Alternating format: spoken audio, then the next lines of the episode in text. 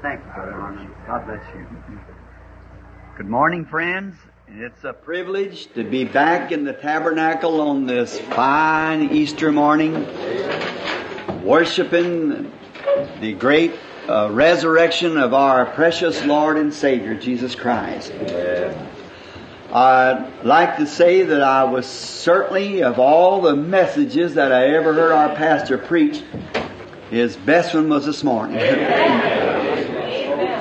I went home and told my wife, I said, honey, this is one morning you missed it for not getting up early. That's the best that I heard on the resurrection in all my life. I never heard anything any better on the resurrection our pastor gave us this morning. Such an astounding message. And uh, everything right to its point. That goes to show that when the anointing gets a hold of a man, what, what happens? That does something then. And uh, so we're happy that, that God has given us this wonderful pastor. And now I want to thank each and every one of you. We've been here now for quite a little while at different times, uh, back and forth, but I'm leaving for the fields now, as you know.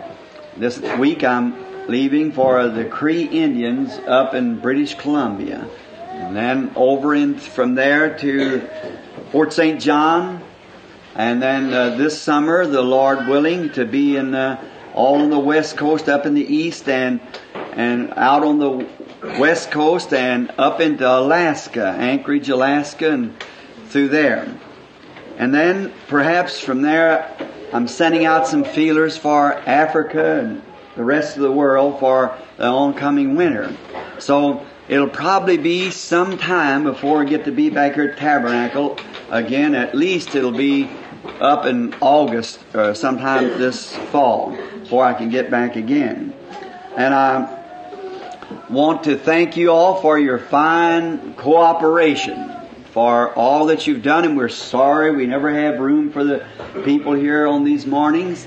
We um, are in a building project now, as you know, to build a bigger church on, for these services.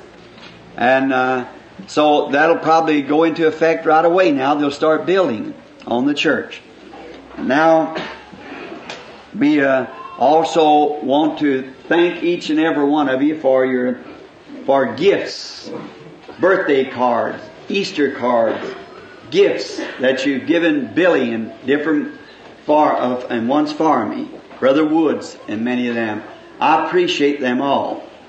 And each one comes and says, you don't know what a strain it is, somebody to come and say, now we want to see Brother Bram, we want to see your father, so forth, and said, the sheet's filled up, and you don't know what an embarrassing condition it puts you in when you You just get to so many, and that's all you can do. I, I wished it was so I just had a long time with each one, could sit down, and I hope to do that sometime, but it can't be on this earth because there's people comes in here from all over the world, see, from around the world. This week, been people from several nations in here and been interviewed and prayed for this week from nations around the world. And uh, if it's just our little local congregation here in Jeffersonville, I could gladly take two or three hours in each one and weed it right down and have them out. But see, while there are just maybe, say, five calls from, or maybe two calls from right in our local community, there's a hundred or two from around the world at the same time these two are coming in. So there's been literally thousands that I couldn't even touch. No way. See. People... And the calls to come here and go there from around the world, just airplane tickets sent in, everything else, come pray for the sick. But you can't do it. So the people are disappointed. I would be too. But I just like on this Easter morning to make it my confession to say that uh, I don't know what to do about it. There's just too many, you know, uh, to, to get to. Thousands and thousands of people from around the world. I've taken my seventh trip around, as you know. And I have in personal contact with better than ten million people from around the world. So you can imagine how, how what a strain that is on you. And many times we hit little strains, and I know you do too, and little disappointments. But think of them if I have the disappointments I have when sick mothers on the phone saying, "Oh God, well, wait a minute, Brother Branham, Lord Jesus, I uh, I pray that you'll send him," and and it just hung up the phone from another one, and here and here and here and all around the world. You know how it is, Amen. and that uh, yeah. that's not easy when somebody on the end of the phone with a sick baby or a sick husband or a dying wife are praying for you to come. Now you can imagine. No wonder I'm a neurotic. It's, a, it's enough to make one. But I have done this one thing. Instead of getting a complex, I've tried to hold steady by keeping my eyes on Calvary and moving on just as He would have me to do. And many of my mistakes, I pray that God will forgive me. Uh, things that maybe I should have went one place and didn't go. I'm just human and can subject to mistakes. There's a little... cute little thing was said here in the backyard this morning when I was going out from the sunrise service. I got a precious old friend. He's probably here somewhere. He's from Chicago. His name's Stewart. He's about Ed Stewart. I guess he's in his middle seventies or better. And he met me out there and he saves his tithing money in dimes. And he gave me a whole package of dimes, about like that. And oh, I don't know. I, of course, they go to foreign mission work. And his good friend and mine, Brother Skaggs, Leonard Skaggs from Lowell, Indiana, was standing there, and I never knew before. He was a Mason. He had a Mason button on him, and we were talking about the Masonic Order. And so the old Brother St- Stewart said to me, he said, "I like you, Brother Branham, and I'd like to talk to you." Excuse this expression. But he said, "You're harder to get to than a Turkish harem."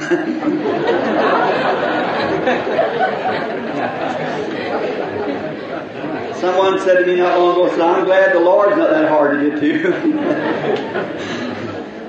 Well, I don't mean to be that way. I love people, but I just imagine. I went home and I told my wife, and we sat at the table and laughed, how hard it would be to get to a Turkish harem. So uh, I hope it isn't quite that difficult, Brother Stewart, if you're still in here. But I uh, sure did take that with a little sense of humor that kind of uh, made us all have a chuckle. So I wished I could see everyone. And I love everyone, that is true. Whether they're a friend or foe, it's just the same. And um, now, I certainly covet your prayers for me. In this oncoming meeting, I'm going among Indians. And, um, you know, you, when you're in Rome, you have to be a Roman. And when you're with Indians, you have to live as Indians. My missionary friend, who's a hunting partner of mine, where I was up on the highway, Alaskan highway, a very fine young fellow, and his wife, I have a nice home. And I arms eat in there and all around behind his ears and things. And I wondered what was the matter with him. He'd have an eczema.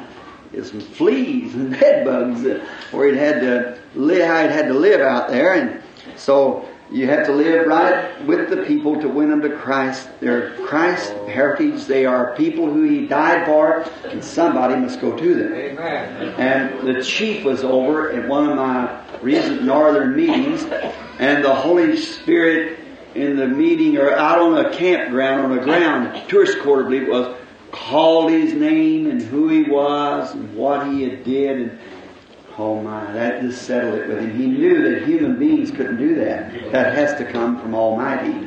So that chief had just fired that all up and down that coast there. And we're going to take the meetings in a little sailboat, go into the places where we can get to for them and on out and up the coast and to the others, to the Cree Indians, the neglected. Many of the brethren who have big services cannot go to that. Now, the Indians, there won't be one penny of money. As you know, I never take an offering in my meetings. I don't take money. But the church here is, is sponsoring that meeting to the Indians. Some of you are tithing money and things, so go to pay to bring this message of salvation and deliverance to those poor, illiterate Indians. After all, they are the Americans, you know. We're the foreigners. You see, we come in and tuck it from them. And uh, we won't, I can't give them back their nation, but I can give them the hopes in Christ that will put us together as a brotherhood someday in a land where there is no fighting and taking land one from another. There'll be a land room for all. I'll be thankful when that time comes if all my loved ones are saved and ready at that time. Hallelujah. Now, I have many friends I'm seeing sitting around here as I'm speaking. I believe I'm noticing Sister, um, I can't think of her name, used to be Lee. Is that right? Aren't you Missus Lee? Your daughter here? The daughters? The one that was healed? That's very fine. One was in the Good Shepherd's home, or not, what is that called? Sister, some Catholic institute. Lady of Peace, that's what. Uh, I get all them Catholic names mixed up. And so, um, over there, and she was had a mental nervous break.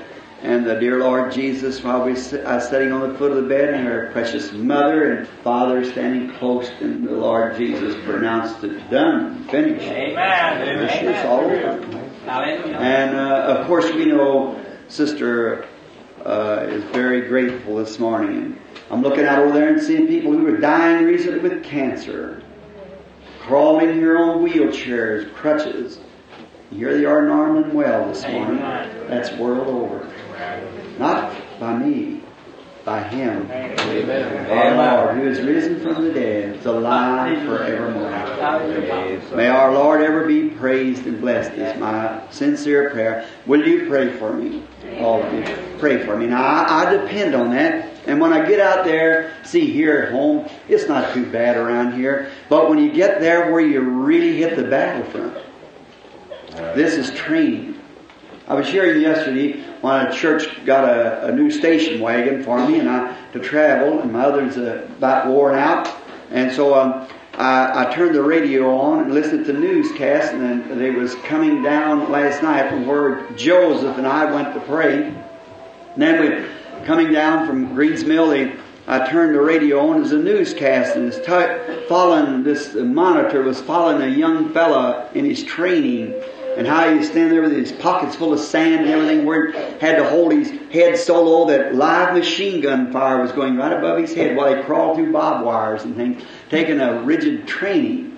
Well, that's what we're doing here. But now it's a lot different on the battlefront. See, that machine gun is time trained right at a certain level, but on the battlefront it could come up or down. See, so, so that's a little different there. You see, so, so we had to. Well, this is training here, but out there you're on the battlefront. So we're going to face the enemy now. So uh, we used to fight, sing a little song here, "The Fight Is On." Anybody still remember that song? Yeah. The fight is on, oh Christian soldiers, and face to face in stern array. With armors gleaming and color streaming, the right and wrongs engaged today. Yeah. That's right, see. The fight is on, but be not weary. Be strong, and in His might hold fast. If God be for us, His banner over us, we'll sing the victor's song at last. Amen. Hallelujah. Now, there was many things that I had to say this morning, but I kind of cut it short where I had people standing and packed in, and they got little speakers for the outside and a little broadcast, I think, in each car, and the, the broadcasting system let us go out so many yards from the tabernacle with it. And so we uh, we're trying to appreciate everybody's visit with us this morning. Now, before any farther, um, let's say that um, now immediately after this, I think, is baptismal yeah. service. The first is the prayer line. We're going to pray for the sick this morning. I think God coming on the scene is a proof of yeah. what we're talking about, is resurrection. Yeah. Is He alive or isn't He alive? Yeah. Is this just a fiction story or is it the truth? If yeah. He's alive, He made a promise. Yeah. I'll be with you always, even to the end of the world. Hallelujah. Now, if he if he comes in amongst us here and proves that He's here, then there's no more guess about it. And remember, all the religions in the world, they have their holy days and holidays and so forth, but there's none of them that can prove that their founder at death took Him, and that was all of it. But ours, Christian religion, our founder died and rose again. In Mexico recently, when I was interviewed by uh, uh, the press on uh, the resurrection of a little baby that had died that morning at nine o'clock, and at ten thirty that night, ten thirty or eleven o'clock, was raised up from the dead right there in the mother's arms at the platform before tens of thousands of people. thirty thousand come to Christ that night. So then you can imagine what was there. And the little fellow, I saw a vision out in front of me, and it told about what his little name was and everything. And the mother was way back there, couldn't get a prayer card, couldn't get in, but she didn't have to get up to the line. So when she brought the little baby, raining, pouring down, we think of us standing, think of them. They'd be there at nine o'clock at morning for services to begin, nine that night, standing in the hot sun, leaning against one another for shade. Standing, not sitting, standing. And that's the way they do Africa and different places. In India, where half a million gathers out at a time. Now, this little woman couldn't even get a prayer card. Over about three hundred ushers to hold her back, that she couldn't get in the prayer line. And standing there praying for that little baby, a little Catholic woman. And the Holy Spirit called and said, tell her to bring it here. And the little baby under a wet quilt, been standing there since that morning. The doctor pronounced it dead. Now we got the doctor's statement of it. That pronounced it dead that morning at nine o'clock. And then this was that night, nearly midnight. And I, just according to what the vision said, I went and laid hands on the little baby. There it was alive. The doctor gave testimony. I was interviewed by the press. And so, being nothing against anybody's belief, as long as it's with the Bible, all right. But the man that was interviewing me was Catholic, and he said to me, do you believe our saints can do that? I said, if they're living. Of course, I know the Catholic Church believes you have to be dead to be a saint. So then I said, uh, if they are living, yes. And uh, he said, oh, you can't be a saint until you're dead. I said, was Paul a saint before he died? Or after he died?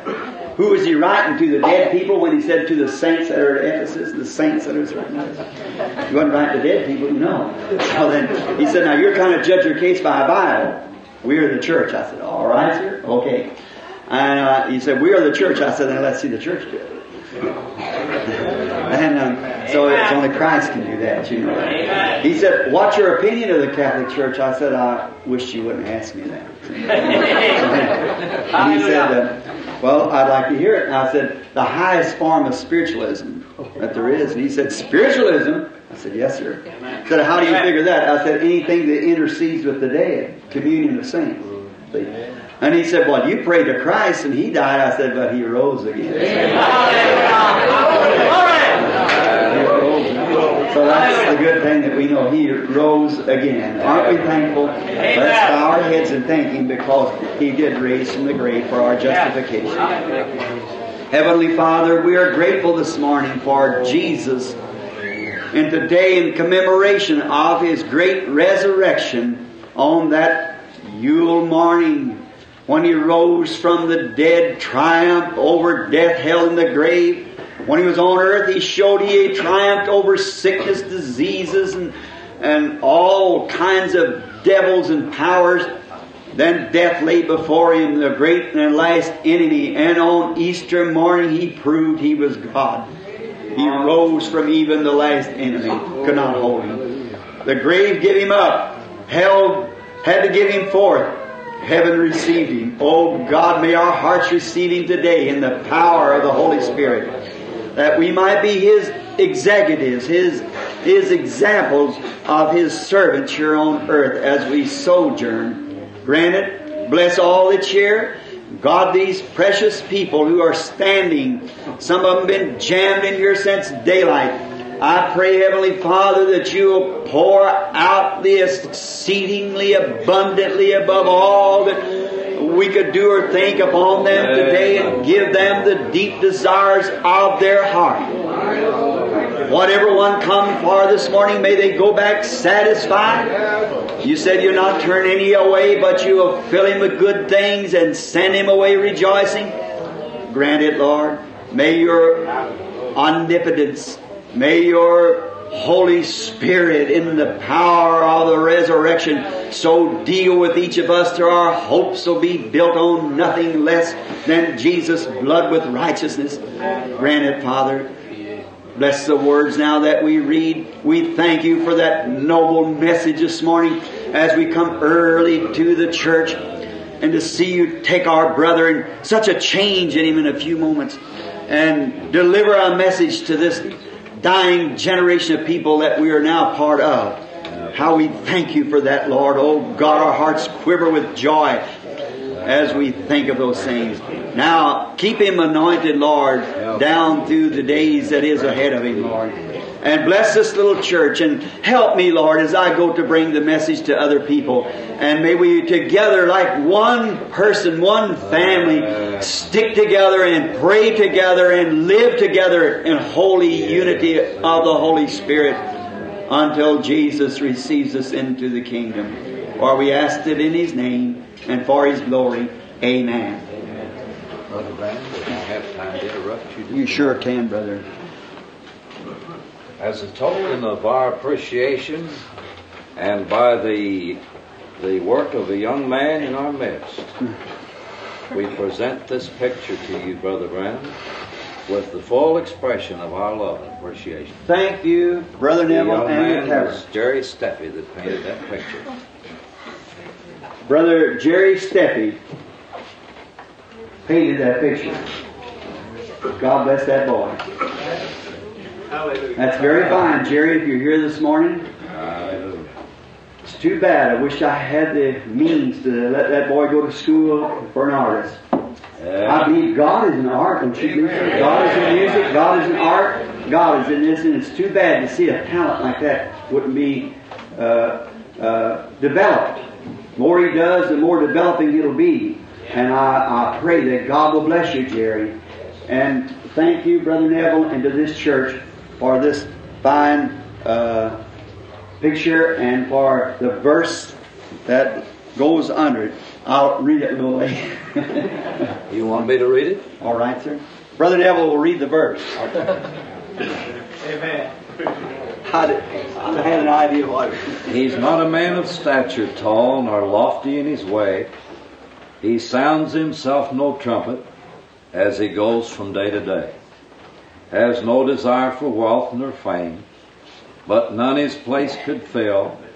He's just the way we want him, our own dear Brother Bill. Amen. He teaches us with faithfulness the undiluted Word. No fancy ways, no love for praise, just following the Lord. Amen.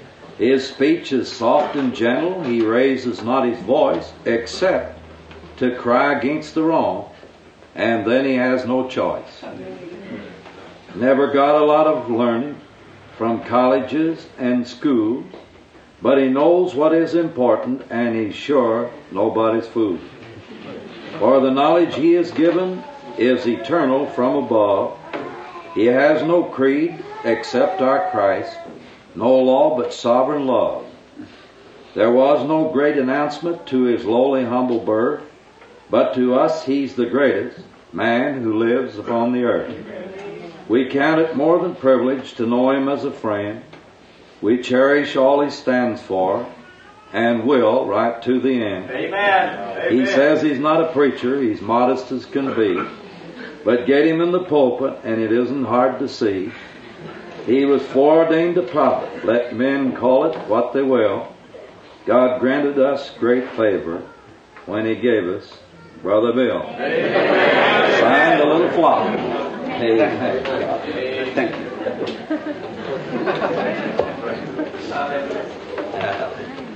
Thank you for your thoughts. Who composed that? I think his mother did.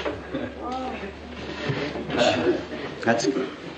I'm not worthy of those things, of saying that, but that's more to me than all the money in the world. See, just think somebody regards you as his servant. See, as, as God's servant. May I ever live true to that is my prayer. God ever bless you. My thoughts will always be for you. And I expressly love you too. Now, oh, we've just got so many things. We could just take off all day and never get on into the Word and see so many fine things.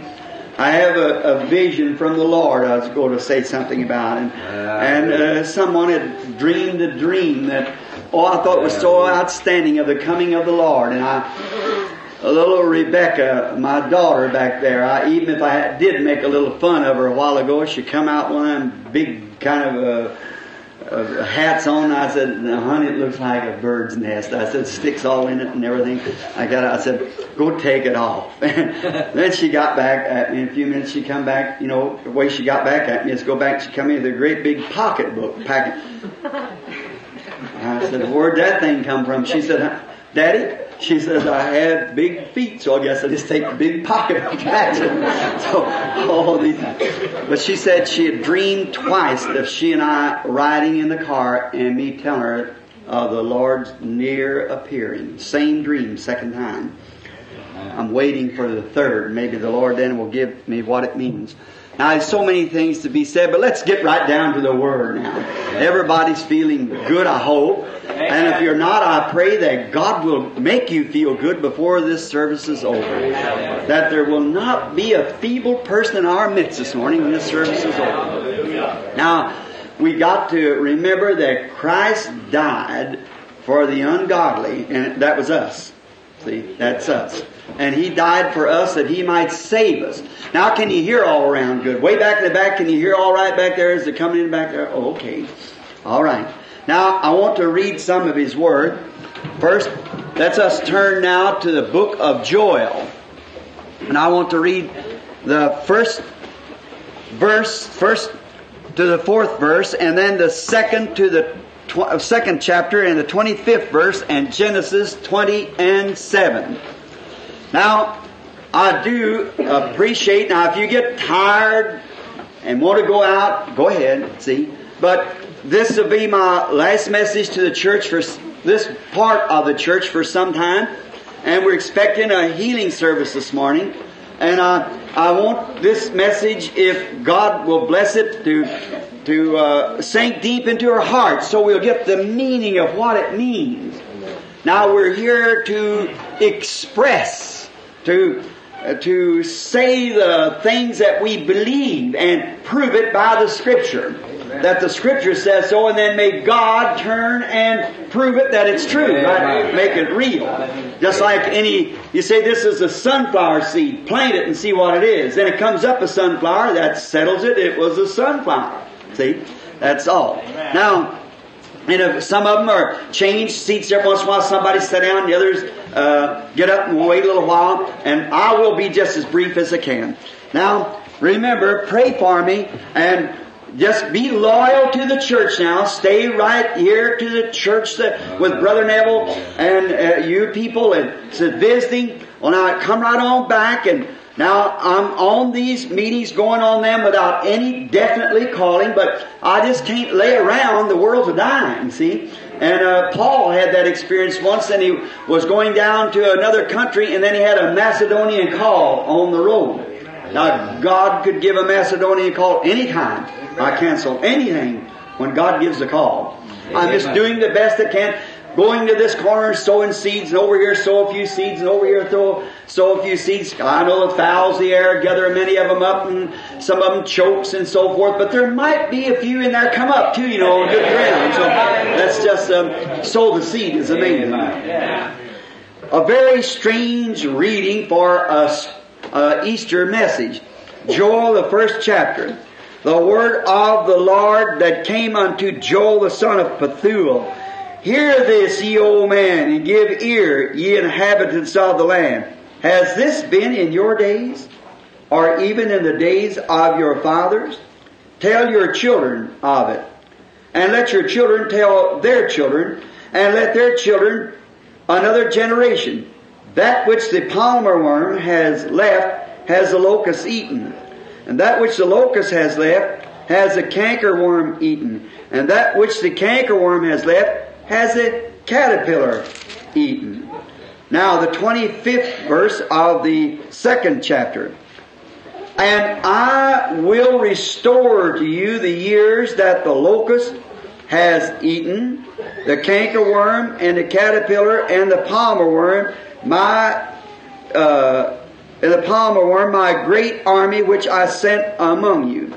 And ye shall eat in plenty, and be satisfied, and praise the name of the Lord your God, that has dealt wondrously with you, and my people shall never be ashamed. In Genesis, the twentieth chapter of Genesis, and the seventh verse, I want to read this to follow the Uh, for a context for this text that I'm, I'm fixing to take. I'll begin with the sixth verse to get a background to this. And God said unto him in a dream, Yea, I know that thou did this in the integrity of thy heart, for I, for I also will help thee from sinning against me. Therefore suffered I thee not to touch her. Now therefore restore the man his wife, for he is a prophet, and he shall pray for thee, and thou shalt live. And if thou restoreth her not, know that thou shalt surely die, thou and all that are thine. Now, I draw from this a text, uh, or from this scripture reading, a conclusion of a text called Restore. Now, after Brother Neville preached this morning that notable message, at the last thing he said on his last thoughts was to be restored.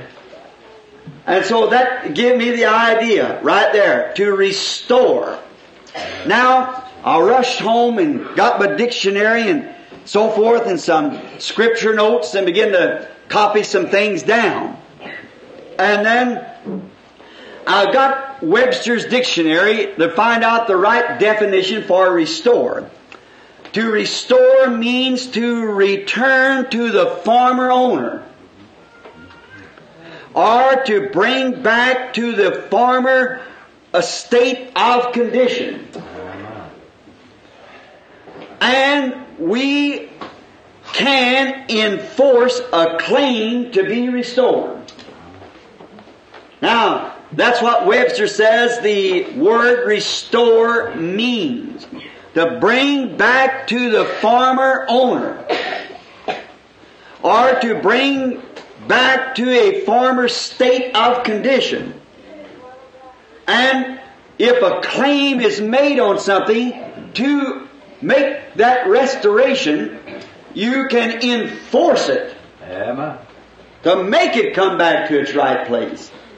May God bless the feeble words now. To restore means to bring back or to restore. Uh, a claim can be enforced. Now, to bring anything back to its rightful owner, where it belongs. Therefore, some way it went away from its rightful owner and can wander around anywhere. But to restore it is to bring it back to it who really owns it. Amen. Or to bring it back to its natural estate, where it was at the first time. Amen. Bring it back into its natural condition. And in order to do this, we have a right to enforce, if there is a law, to enforce this rightful condition of restoration, to restore. Like if somebody stole some property and they're holding the property captive, then you can take the law and go to this person, and the law forces, enforces this person to restore this property back to its natural owner, into its uh, first estate. Hallelujah. Enforcement. Oh, what a text. How I'd like to have two days on that. Enforce. Now, Brother Neville preached for us. I'm just going to talk to you, teach a Sunday school lesson, so it'll, it'll uh, get it to continue on, I hope, with what he had. Enforce. Then we are the have the privilege to enforce upon Satan. Amen. The claims that God give us. Amen. For God has a law. And His Word is a law. And God in this Word made certain claims to the church. Amen. Therefore, we have a right to force these claims. Hallelujah. Upon Satan and say, give it back. Amen. And he has to do it. Amen. Amen. Because we can take God's agent, the Holy Spirit, go right down on our knees and say, it's thus saith the Lord. Amen. He's got to give it up. Amen. That's all because the Holy Spirit's there to make him do it. Amen. The law of the land is to enforce it's by the land, for the land. But the law of the Spirit of God is to force Satan to give up that which he has unrightfully, deceitfully taken from God. Amen. Souls of man he took from God. Souls of women, children. Sickness of the body. He placed upon people where God made them in His image. Amen. To be like Him. And the church is given the rightful legal rights. Amen. By the Bible. Yes. To take the Holy Spirit. Amen. And enforce this upon them. Praise the Lord. I believe I just quoted the last meeting here, I'm not sure. But a brother came to Louisville from down in Georgia and left his car sitting over there and someone stole it. And he had his clothes, his wife's clothes, his children's clothes, his brother Evan, sure. I, they're usually here. They drive fifteen hundred miles every day when we have service here. Uh, coming in here to have service. And the poor fellow was here without anything and seven hundred and something miles from home. And he didn't know what to do. He turned it into the police, but they had a big racket in Louisville. They were stealing cars and painting them, and you can don't have to have a title there to sell it, and they can make you a title in a few minutes to any number you want to put on it. And so they were having a terrible time. So we got down on our knees. Amen. See now, Jesus wouldn't have had to do that, for He was the Word. Amen. Now we're not the Word. The Word of the Lord came to the prophets. Amen. They wasn't the Word, but the Word come to them. Amen. But Jesus was the Word. Amen. He didn't have to pray. He was God Himself. Amen. But we are are His prophets, His servants, who the Word of the Lord comes to. Then the prophet is vindicated by whether it's the word of the Lord or not, but what he says comes to pass. Amen. So then, we had a scripture here that Jesus said, wherever two or more are gathered in my name, and if they will agree, I'll be in their midst, and if they will agree on touching any one certain thing and asked it, don't doubt it, they shall have what they've asked. Amen. It'll be given to them. Now, there's there's the law. Yeah. Now, the one that's here to enforce that law is the Holy Spirit. Amen. How about people who don't believe in the Holy Spirit? Yeah. Would reject Him. See, you're rejecting your own peace and mercy. Yeah. Now, we got on our knees, about five men, with Brother Fred Sothman and, and many of the others was there, four or five men. And we knelt down and I pleaded this case before God.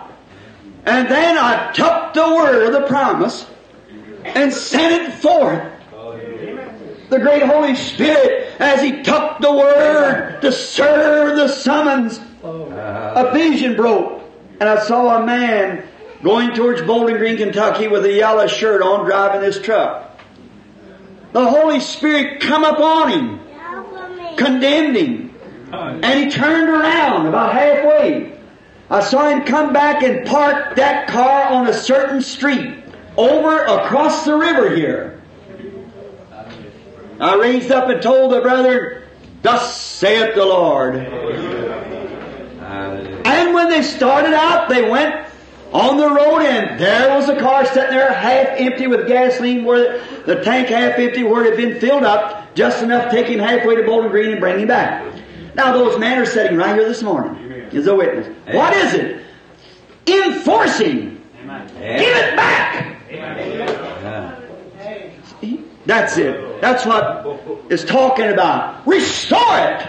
Amen. Bring it back to its right owner. Amen. And if Satan has robbed you of the privilege of being a son or a daughter of God, we have a right this morning, by the Holy Spirit, to enforce the claim of God. Amen. Bring Him back. Hallelujah. If He's afflicted you and made you sick, We have a right before God to enforce the laws of God. Amen. By stripes we are healed. Amen. Amen. Amen. Bring him back. Amen. Turn him loose. You're taking him out under death, and we claim him. Hallelujah. Bring him back. Yeah. That's the enforcement. Restore it back to its natural condition again. A man's sick, baby's sick, woman's sick. See, they're out of their natural condition. Then we have a right to enforce our claim. Not our claim, it's our claim because God gave it to us. Amen. By His stripes we were healed. He was wounded for our transgressions. With His stripes we were healed. Yeah. Now we have a right to enforce that law. And the, the lawgiver, the Holy Spirit Himself is sure, the agent of God, to see that it's done that way. Amen. Amen. Now the only way He can work is when you let Him work. Amen. See? You've got to believe it. There's a law. Oh, if I ever get to my text. There's a law. There's a law given amongst everything. You know, a fish has a law. And that fish can stand up here in water, and he has a law within him. If he'll just let go of that law that's in him, he can sink plumb to the bottom of the sea. Won't bother him a bit. Won't break one cell. You try to do it. Yeah. That law's not in you. You can't do it. But the fish can. He deflates himself with that air such a way that he can, there's nothing in him to burst open. And he's made that way. He knows it. And he can enforce that law. Yeah. To take him plumb to the bottom of the sea and then raise him back up again. Yeah. Oh. Yeah. There was a law in Christ. Yeah. Amen. That law's in man. Yeah. You can bury him to the deepest grave, the deepest sea, or the, the lowest hell. Amen. There's a law of the Spirit of God that'll raise him up again. Amen. Amen. A bird has a law. Now its body's material. It's earthbound, sets on the earth here. But it has a law within it that the way it spreads its wings, it can fly plumb out of sight. That's against science. They claim it's, it's earthbound. Gravitation has to over here, but it can defy gravitation, lift itself right off of it, and go right on out. Yeah. Because it has to put that law that's in it to work. And it's built to possess that law. Amen. Now I begin to feel religious. Hallelujah. Now, we have a law. The law of the life in us. Amen. We don't... Only thing you have to do, you are made and born and placed here in the body of Christ as sons and daughters of God. You don't have to knock down to the devil. We've got a law. That's a law of the Holy Spirit. The only thing you don't have to do is know how to let go and let God. You keep fighting at it, see? And it won't never work. When you let go and let God, that's all. See? If the fish said, wait, I'll catch my breath real good, I'll breathe up a little oxygen in me and I'll see if I can go down. No, he does that, he'll burst open. See? Amen. The bird says, I'll see how fast I can run down here, maybe I'll take off. No, he won't do it. He'll fall down. See? He's got to know how to control, how that law can control him. And the same way it is with us. It isn't what we fight and pull and, and hurry and, and, oh, if I don't get this, if I don't get that, that's not it. Is to know that the law of life is in you. Amen. And you just let go. Amen. And let God. Then He takes you to your healing. Takes you to the baptism of the Spirit. Or anything that He's promised, any claim that He's given is yours. And by letting go and letting God. Now if you, if the officer was going to... Um, Uh, going to take uh, uh, the fellow that stole your property, was going to take him to court, and you keep pulling him back. Well, I don't know just whether you should do this or not. He'll never get him there. Just let him go. That's what you do. Let Satan just get away. All the doubts and everything flee from your mind. Then God will raise you up. Good. Now, it's Easter time. Oh, I like Easter. Yes, sir. But there's too much on Easter Day about bunny rabbits and ducks and pink chickens and pretty hats and new dresses. And that's not Easter. Easter is the resurrection. Restoring. To restore back. It's God's restoring time. Amen. You look out over the earth. God is restoring. Restoring what? Nature. That's right. He's restoring the flowers. He's restoring the leaves. He's restoring the fruits of the field. What is it? God is restoring. It's Easter. It means to bring it back. What is it? There's been a, a sentence, a claim. Easter claims are the, the, the flower claims it has a right to rise again. See? And God's law of nature pulls the earth around and makes that law of God in nature bring forth an Easter, a resurrection. It's beautifully. The return of the sun to restore what the winter killed while it was from the earth. Amen. God sends the earth back around the sun, as we're told, from way back here. The earth, the earth went away from the sun. Went back out here, that's the way a sinner does. Gets away from the S O N. Yeah. Well, this is the S U N. But when this earth begins to come back, and when it's out there, death strikes it. The winter, it kills every living thing it can kill. Out in here. And now, when the earth gets back around, the seeds is laying to the ground, they're frozen, the pulp's run out of them, the, and everything's gone, but there's a little life preserved. And as soon as the sun gets back in position with the earth again, then there is an Easter, a restoration. Hey. Up comes the flowers again. Up comes everything. All that the winter killed, the sun restores. All that winter's death killed, the Son of Life restores. And so is it now with the people. All that the winter's coldness of cold formal religion killed out there, the nearing of the Son of God in these last days coming to His church restores it back to life again. Amen. I will restore, saith the Lord. See, God restores His flowers, His leaves, His nature, His seed of the earth, and therefore we know then that God will restore also His habitation. He will restore His Eden. He will restore everything that death killed. Amen. Amen. That's right. Now, the only way it can ever remain dead is let it lay in the wrong place.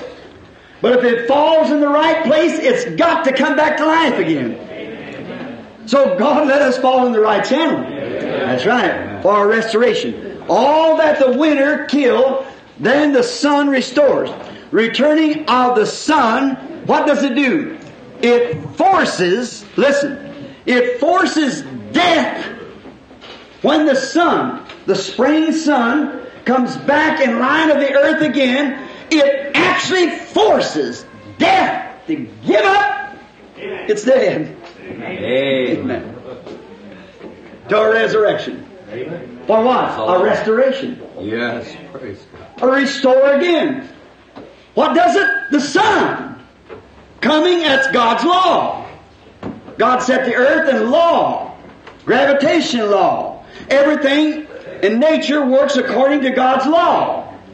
And the flower served its term. The seed served its term. It died into the earth, and then there is a restoration. And now it's laying there dead. Hey. There's not a thing we could take one of these here lights like this and turn it on, and it would never do any good. There's no way for us to do it. But God has a law that when that sun comes on to the seed, it forces that life out of the seed. Amen. Death can't hold it anymore.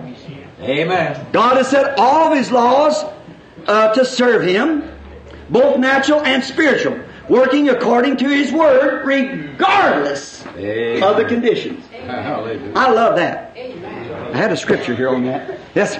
God sets all of His laws in motion. Think of it. Let it soak in now, because we're coming to a healing service in a few minutes. See? God set all of His laws in motion that it must work according to His own Word. Amen. Are you getting it? Amen. See, His Word, His laws has to work according to His Word. Amen. Amen. He commanded the sun. He commanded the moon. He commanded the earth.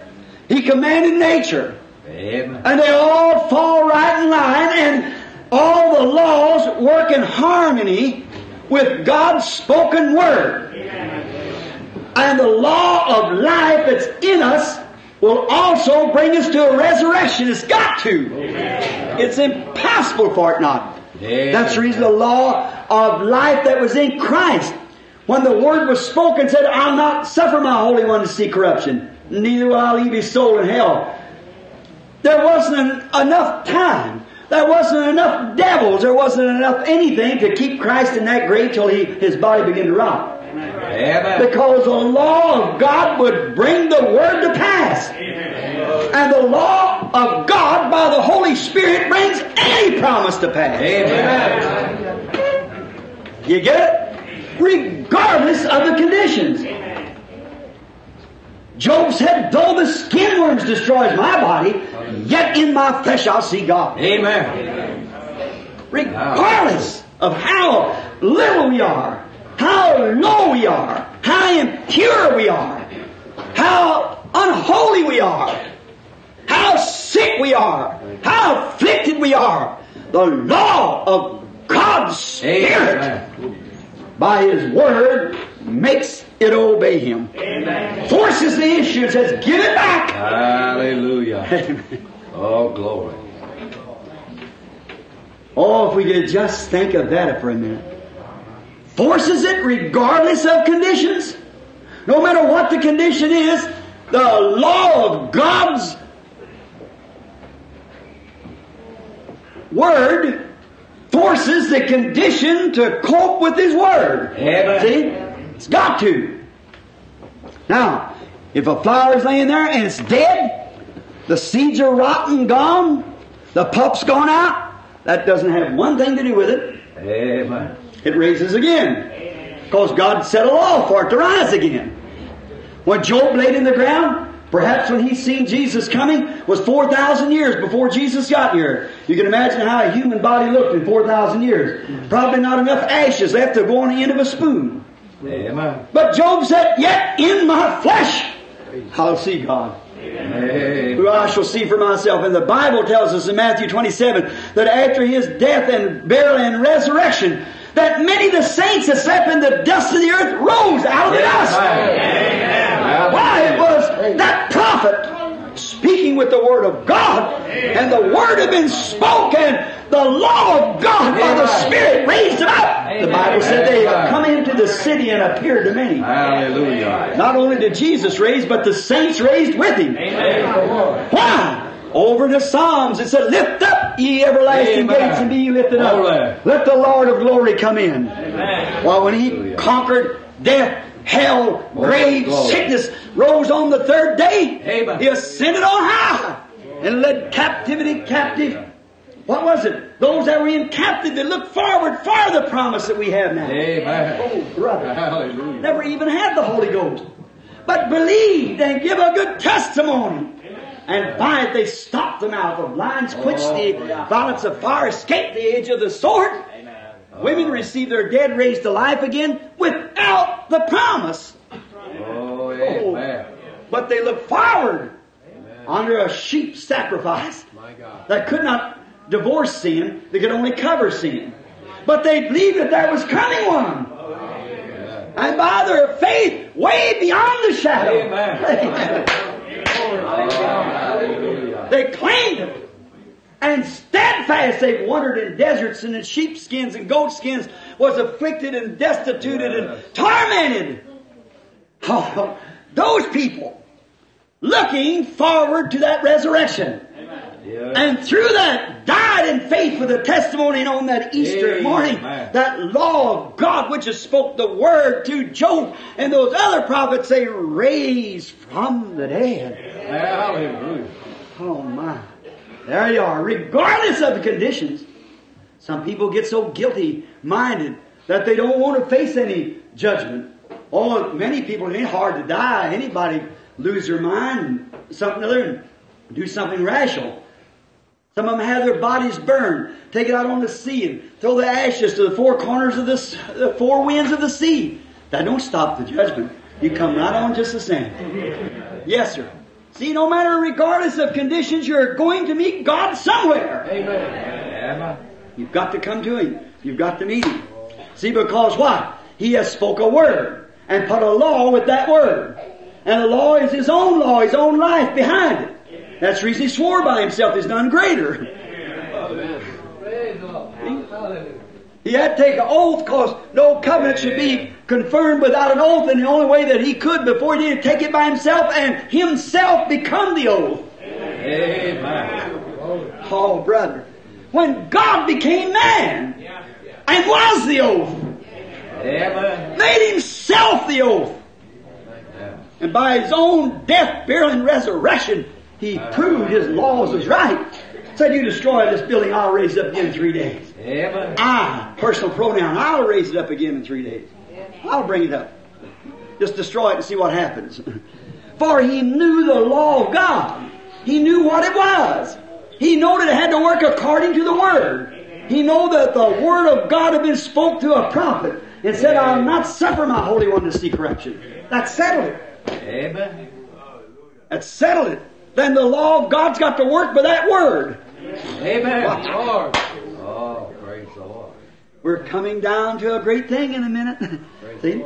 See, we're the law of God's Word. The law of God is with His Word. Now, if the court writes out a word, it is certain, certain thing, a penalty to do so and so. All right? Now, that's the word of the court, and the law of the court enforces the word of the court. Amen. And God speaks something, and that is a law, and the Holy Spirit here to enforce that law. Amen. Amen. For the believer. Amen. You have to be ordained to do so. It takes a believer. You got to have the badge of believer. Somebody says, you got power? No, but we got authority. That's it. Not power, but authority.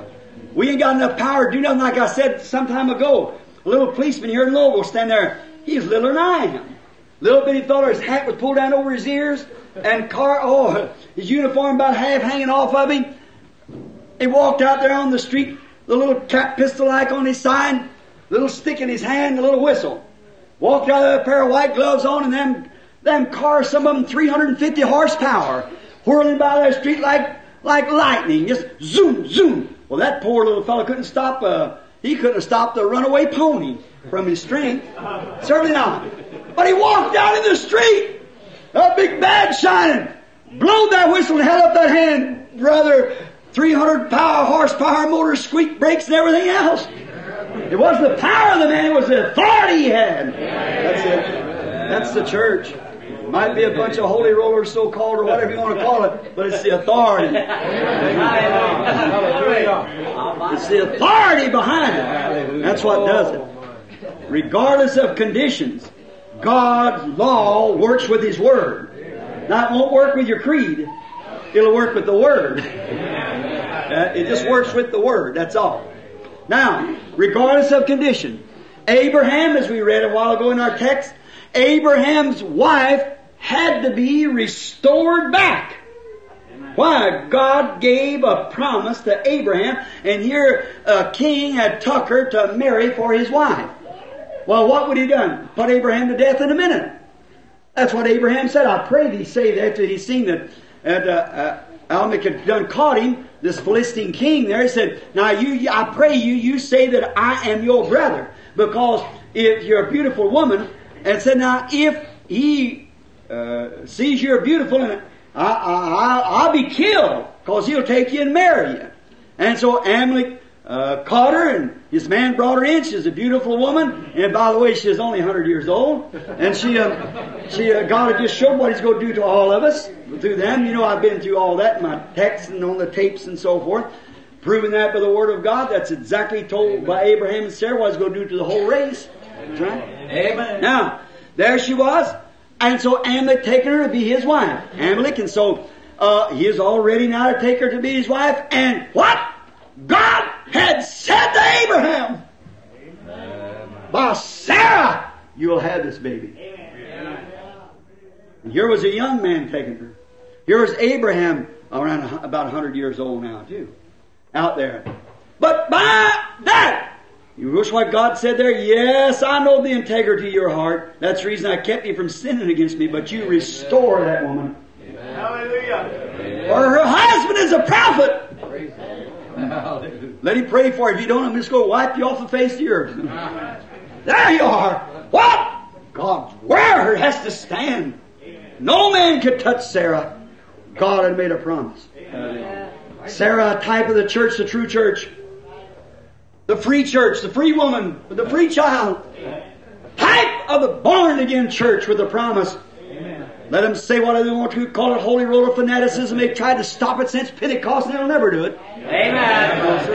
Amen. Or keep, just keep your hands off of it. That's all. God's going to take that and do something with it just as certain as I'm standing here. Amen. We're coming right down through the age of it. Now, in a few minutes, God help me, I'll prove it to you where we're at. Thank you.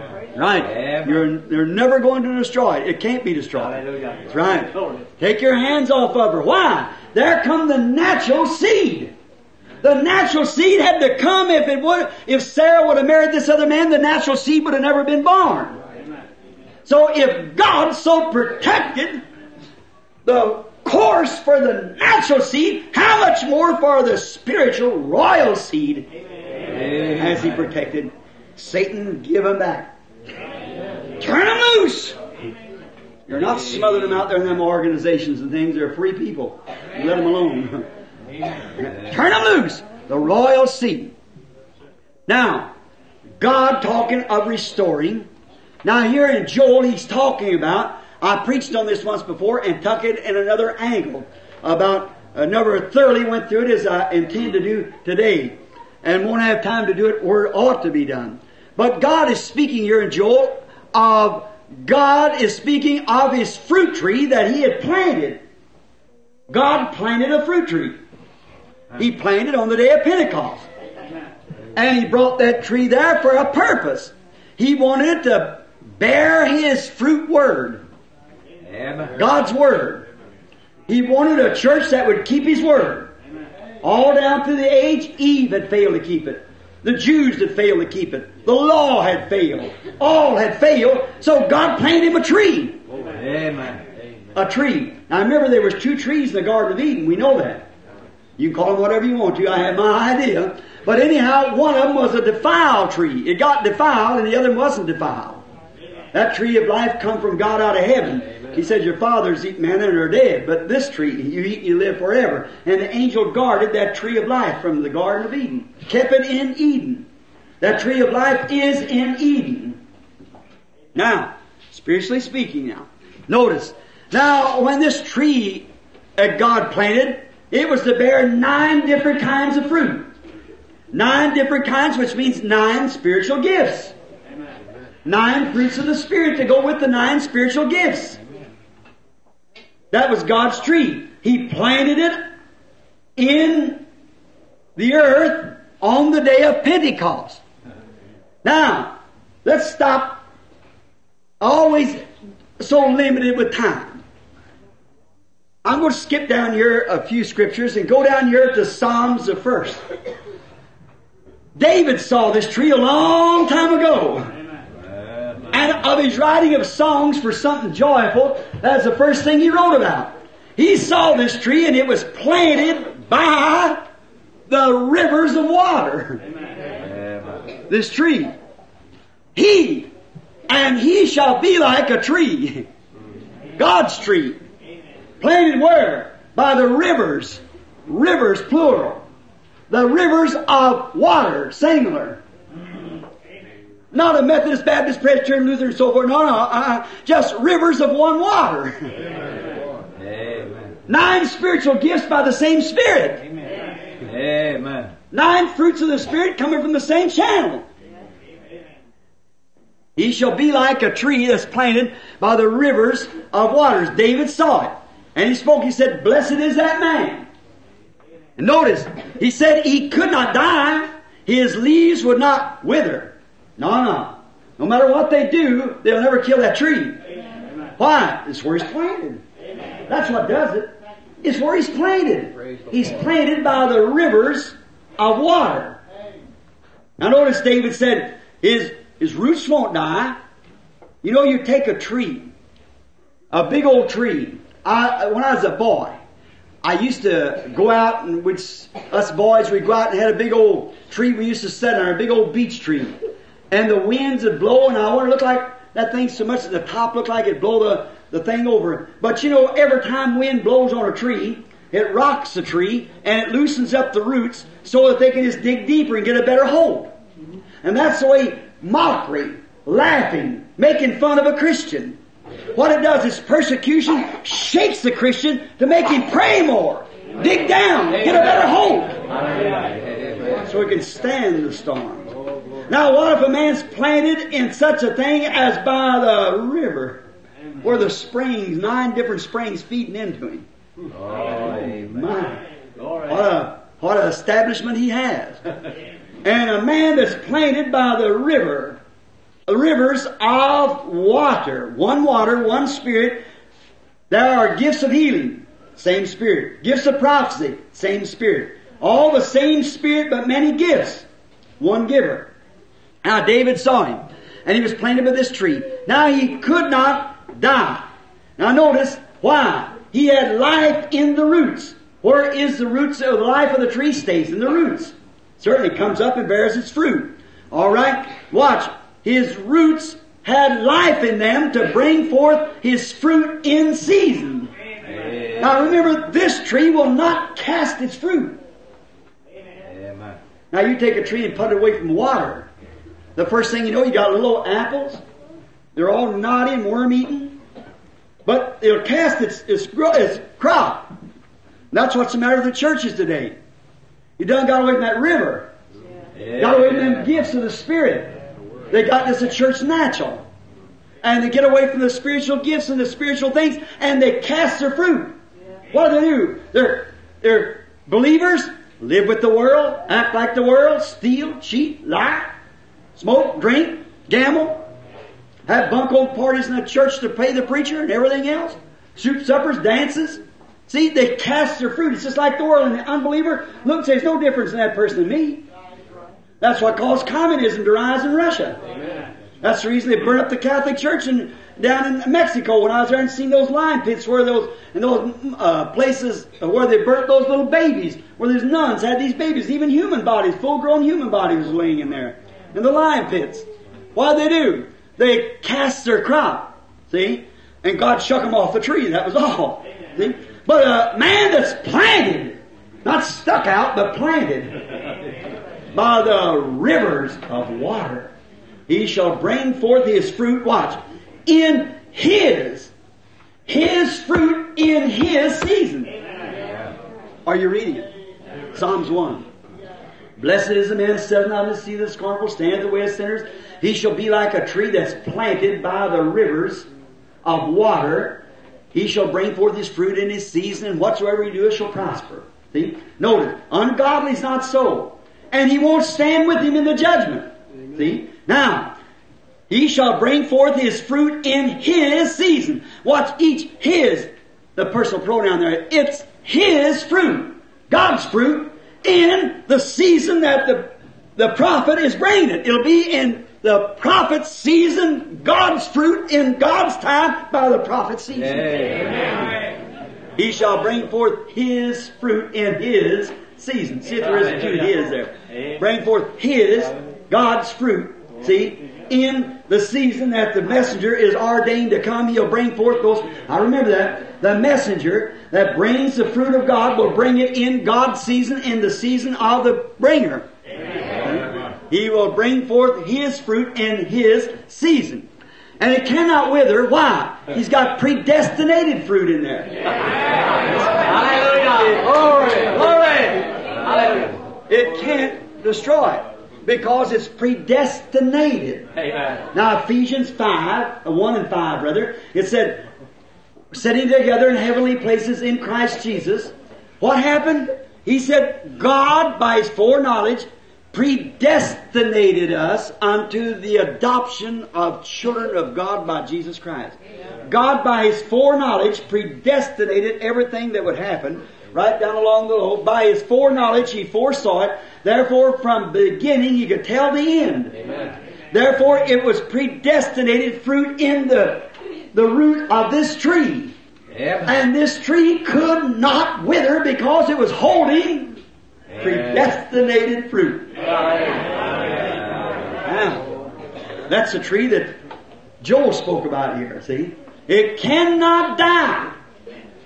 The worms eat it down, but it couldn't die. In its root, it had the predestinated truth. Amen. It had God's Word, this tree did. And this tree is, is that tree that all the way it, it was put in the Garden of Eden. All trees by the woman died. We all die by the woman. By birth, we all die. But through woman come death, for this birth come by woman. All right, then this has to die because it's sin. But the birth, the new birth that come by Christ cannot die. That's one tree and the other tree. See? And this tree, though it's been persecuted, made fun of since the very beginning of the Garden of Eden, it cannot die. Amen. It's predestinated. It's been clubbed and beat and my everything done to it.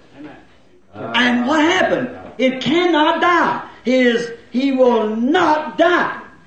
He can't because he's holding in him the predestinated Word of God. It has to come forth. For his fruit is in his own season. Predestinated season. That no matter, Joel saw every one of them eat down to the bottom. But he said, I will restore it, saith the Lord. For the predestination of God lays in the roots of the tree. It's got to come forth because it's holding the predestinated Word of God. Amen. Oh, what a tree. My, that tree. It started to grow back there in Eden. What happened? There was a bunch come forth of Cain's children, some bugs, and come over and eat it down to a stalk, and God took a crop off of it and put it in the ark and carried it through. Yeah. Right. All the way down, it's been the same way, down through the lines of judgment. Israel, on down. And then at Pentecost, where the church for the bride tree, he, he set an order on Pentecost, the tree that was predestinated to bring forth his fruit in the season. Amen. Now, going fine. The fruits is being done just fine. It bloomed out on the day of Pentecost. Let's see what happened on the day of Pentecost. Jesus said, the works that I do shall you do also. They heal the sick. Now on the day, let's see how it started. On the day of Pentecost, a few days after the resurrection, fifty days after Easter, there come, uh, there come, uh, a rushing mighty wind out of heaven. Now today we make it different. The minister stands up and takes it. I'll put your name on the book. See? Or some bachelor with his collar turned around said, come up here and take the kosher bread. Now, then you become a member of the church. Isn't that strange? Amen. The minister says, come join our group. Well, they're both wrong. On the day of Pentecost, there came from heaven. Amen. Not off the pulpit, up the road. From heaven, a what? A priest? No. No. A minister? No. What was it? A sound like a rushing mighty wind. Amen. And it filled all the house where they were sitting. Cloven tongues set upon them. Stammering. They couldn't talk. They were so full of glory. Holy Ghost filled them. Out into the streets they went jabbering. Just, and act like even the dignified congregation stood out there and said, well, these men are full of new wine. They're all drunk. Look at them men and women, how they're staggering and carrying on. Now that's, thus saith the Spirit. Amen. That's the Scripture. Amen. That's how the church was organized. Not organized, but ordained. Amen. A lot of difference in the two words. Notice, there they were. Now, and you know what? You Catholic people, the Blessed Virgin Mary was with them. Amen. Hallelujah. Yeah. Hallelujah. Now, if God wouldn't let Mary come to heaven without receiving the Holy Ghost, how are you going to get there anything short of it? I just think of it. That's right. Mary was among them. And she had to wait up there until she lost all of her dignity and pride, filled with the Spirit, and here they come acting like drunk people. The Bible said they did. Amen. They said, these men are full of new wine. But Peter, the spokesman, the minister in the group, stood up and said, these are not full of new wine, as you suppose, seeing it's just the third hour of the day. But this is that which is spoken of by the prophet Joel, the one I'm reading from today. And it shall come to pass in the last days, saith God, I'll pour out my Spirit upon all flesh, and your sons and daughters shall prophesy. And I'll show wonders in the heavens above and in the earth signs. And it shall come to pass that whosoever shall call upon the name of the Lord shall be saved. Now, Peter preached on Pentecost after the same prophet that I'm preaching today about. Amen. Planting this tree, and that's where he planted it. Amen. Oh, it done fine. They went out and had spiritual gifts. They healed the sick. They preached. They were thrown in jail. They were willing to suffer for the word's sake. Yes. If you went to another nation as a wishy-washy, you would make a very good American. Amen. If you went over there, if you was uh, going in out to Japan, you slipped around behind the line and said, "This fellas, I'm for you. You know, I'm for you, but I'm over on the other side." You traitor. Amen. You ought to be shot. That's right. You're a traitor. Sure. And then, that's the same way it is a man that knows the Word of God and will compromise on it because some organization tells him he has to do it. Amen. That way. Amen. That's a traitor. Amen. Right. But these men wasn't traitors. They didn't care how much... Uh, uh, Well, how they carried on, how their church manners was, screaming and crying and shouting and, and jabbering off languages that seemed like uh, the Jews taught one another, couldn't understand. And man out there in the audience of other nations and other tongues began to hear what they were saying. They didn't know what they were saying. They were jabbering. But other people out there understood it. Hallelujah. And they said, "These persons are certainly drunk." But Peter said they're not drunk, but they're filled with the Spirit. So that every one of them went to martyrdom, except John. And he was burned twenty-four hours in the vat of grease, and they couldn't even burn the Spirit out of him. And then he died a natural death. Hallelujah. The only one, John the Revelator. Hallelujah. Now, that is right. Notice now what taking place. On this, God planted a tree to bring forth nine spiritual gifts. Gifts of His Spirit. The same Spirit was in Christ come down upon the church. Had eternal life. Now, gifts of the Spirit was in the church, and it was growing, bearing forth fruit everywhere. They thought not of themselves. They didn't organize nothing. They just went ahead and was brothers. They had no, I'm glad that little thing was on there, no creed but Christ, no law but love, no book but the Bible. That's what I believe. See? And that's the way they did. The world's our parish. See, everywhere. So notice, these fellows, when they were doing that, how glorious that church was, and God was with them. The Bible said, and Jesus met them before His ascension up. He said, "Go ye into all the world and preach the gospel to every creature. These signs shall follow them that believe. In my name," now these signs, now today, what kind of a sign we call a believer? He shakes hands with the pastor, he belongs to the church, he has his name on the book because his mother's had a name, or his father had a name on the book. But that wasn't what Jesus said. Jesus said, "These signs," that's church natural. We're talking about church spiritual. We're talking about a spiritual tree, not a natural tree. We're getting to those two trees after a bit. See? A spiritual tree. Jesus said, "These signs shall follow them that hangs on this tree." Amen. These signs shall follow them that's getting their life out of this tree. "In my name they shall cast out devils. They shall speak with new tongues. Amen. If they should take up a serpent and drink deadly things, it would not harm them. If they lay their hands on the sick, they shall recover." There's the kind of signs, He said, would follow the believer. Where is it today? He gave the world an example of what would be the, the believer's sign. And He said it would be far better that a millstone was hanging at your neck and drowned in the depths of the sea than even to bring offense to one of them. Amen. For their angels always beholds my Father's face, which is in heaven. The angels. Notice. Now, there they were.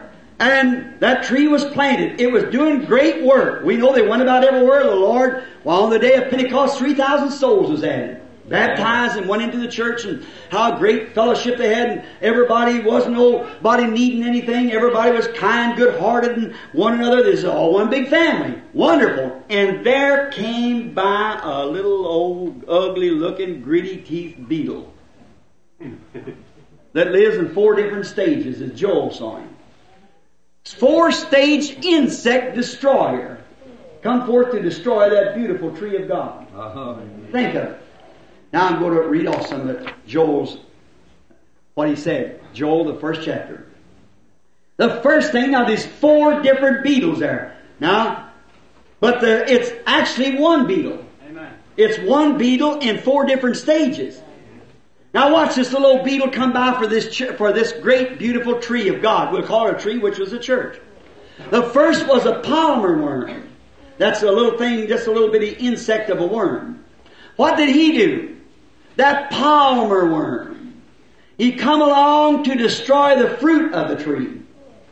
That's the first thing. Now let's go back in history and see what the first thing was. Was a, a dignified group got amongst the common people. And they said, well, this is good that you can heal the sick and you can do these things. That's wonderful. So you know what we ought to do? We ought to kind of uh, get it out where the bigger class of people understand it. The better class, the mayor, the, the judges and so forth, and the, the, the dignitaries of the city. And as long as you all are carrying on the way you are, they'll never come around you. See? They're afraid of you. Somebody said that. They still are. Amen. Right. So that's right. They're afraid of the Holy Spirit. Excuse me. I used to sing a little song.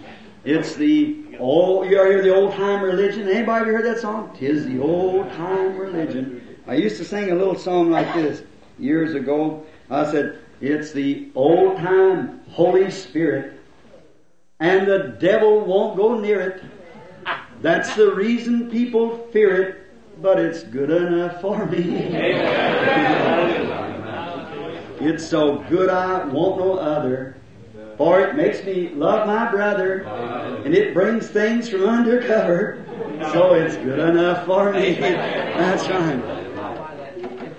It will make you stop your lying. It will save you when you're dying. It will start the devil flying. And it's good enough for me. That's right. That's the reason people don't want it. Now, now, it's God. They didn't want Jesus. They said, this man, the church, the big dignified church, said, you come to tell us who we are? We'll give you to understand we're Doctor P H D L L Q S and my, all this. Well, I'm the high priest. I'm this, that, or that. And you tell me, well, you were born in sin. You're nothing but an illegitimate child. Your mother was uh, to be have you before you and your father. The father was ever married.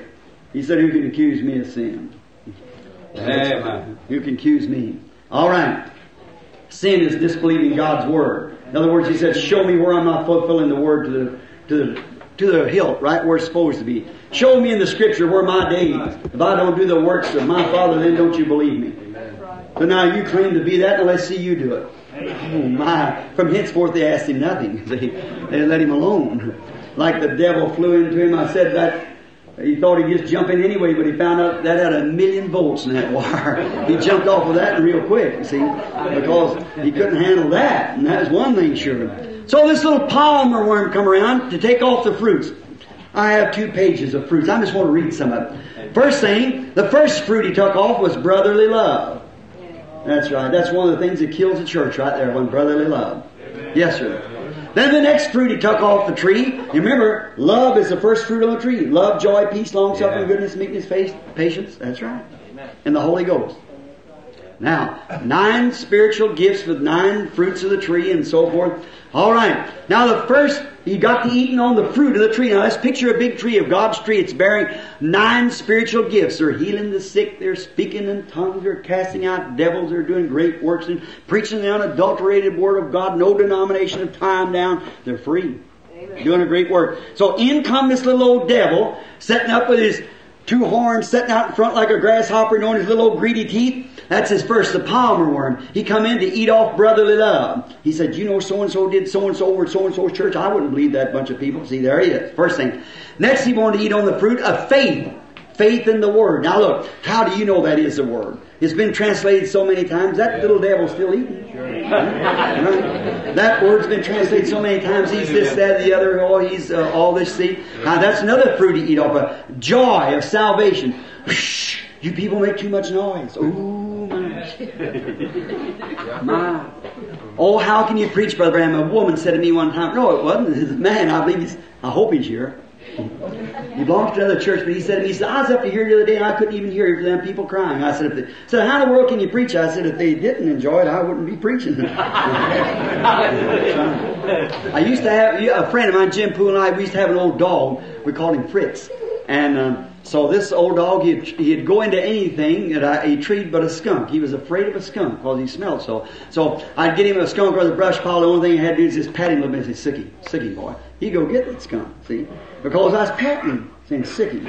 Well, that's just what it is. When we, the worst thinker I know is the devil. So when I'm bringing this word out and somebody says, amen, that's sickie boy. Hallelujah! Glory! We get intrigued. So we find out that he took away the joy. You know, David one time lost the joy of his salvation. He didn't lose his salvation, but he lost the joy of it. He's cried, "Lord, restore to me the joy of my salvation." See? The joy. So this little old palmer worm began to eat that fruit of joy out. Now look here. You people make too much noise. I tell you, all this crying, this saying amen, this shouting, that's nonsense. There's nothing to that. See, first thing you know, he's setting a big morgue. You know, all of them dead. Some of these embalming fluids of so-called doctrine of creeds pumped into their veins where the Spirit of God ought to be running. Where the old church creed pumped in there, no wonder they're icy cold and dead. Spiritual thermometer ninety below zero. Yeah, somebody say amen, everybody stretch your neck around like some kind of a goose or something. Won't know what I said that. It's a shame when the Spirit of God ought to be joy, peace, love. But this little old bug started eating on it and he ate all the joy away. And then next fruit on the tree is peace. Peace of mind, knowing that you're saved. They tell you, well, now, if you'll recite our creed, you're saved. If you join my church, you're saved. Well, now, this one says you're not saved. If you go there, you have to join our church to be saved. You have to say Hail Mary. You have to have your name on this book. You have to have... Oh, my, that would take all the joy out. But that's not God's creed. You know where you're at. Amen. That's hybrid. Amen. Always, you know what, my story about the mule, he's a hybrid. He don't know who his papa, mom, either one was. See, he's a hybrid. But oh, a good pedigreed horse, he knows whose papa and mama was through generations. Yeah. And a real good pedigreed Christian, too, that's got the Holy Ghost. He knew it fell on the day of Pentecost. He knows where he's at. He can chase his generations, come back and genealogies to the first beginning of it. Yeah. Peter had it. On down through their nation and races, they've had it on down. A good pedigreed Christian knows where it comes from. Say, well, I'm Lutheran. I'm Presbyterian. Well, you hybrid. why aren't you? Why aren't you? Well, you say, uh, what are? Why are you born again? Born again of what? The Spirit of God. Amen. That's why you're not hybrid. You're born correctly. Amen. Not with some church creed, but with the Spirit of God. God lives in you. Amen. Now, notice. This little insect started eating. So you eat off all the peace of mind. Oh, and on and on and on and on down. I got a page up here, all the fruits. What he done? Then this little di- fella died out and he become a locust. That was the next stage, was a locust. Now what does a locust do? A locust eats the leaves. That's right. A locust takes on to the leaves. What the palmer worm left, he left the leaves. He eat all the fruit off the tree. Then what tuck in? The locusts come to eat. Eat what the palmer worm left. Now, what did he do? What did this palmer worm do? Destroy the leaves. What's the leaves for? Destroying divine fellowship. That's right. Now, he's he's he's Presbyterian. We don't have nothing to do with him. He's Nazarene. He's Pentecostal. He's this, that, that. We don't have nothing to do with him because he don't belong to our group. Have a meeting here for healing of the sick? Huh. Our church don't even believe in it. See? There you, you what that little old locust do? He took out all the fellowship off. That's right. Took all the fellowship. What is fellowship? What does the leaves do? Makes it cool. Where are the birds flying under the leaves? Cool off.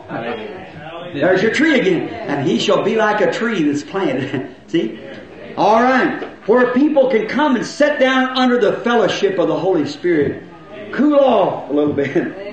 You're all flusterated and don't know what's happening, where you die, where you're saved or not. You don't know whether this church is right or that's right. Just come down under the tree. It's got some leaves on it. And sit down there. Let the winds from heaven go to blowing like a rushing mighty wind through the leaves, you know. To, and you begin to cool off a little bit and say, oh, I'm going down and tell that bunch of holy rollers what I think. Just sit down a while and you'll cool off. You can't do it in yours because what's the matter? The locust has done eat all off. Eat all the leaves off of it. And that's just might as well sit out there in the sun. So you, there ain't no cooling there. All right. Now, so there's... But you know what we're supposed to do? The Bible said that the predestinated church, the predestinated sons of God, what do they do? Set in heavenly places. Amen. What is that? Coolness, comfort, feel at home. Amen.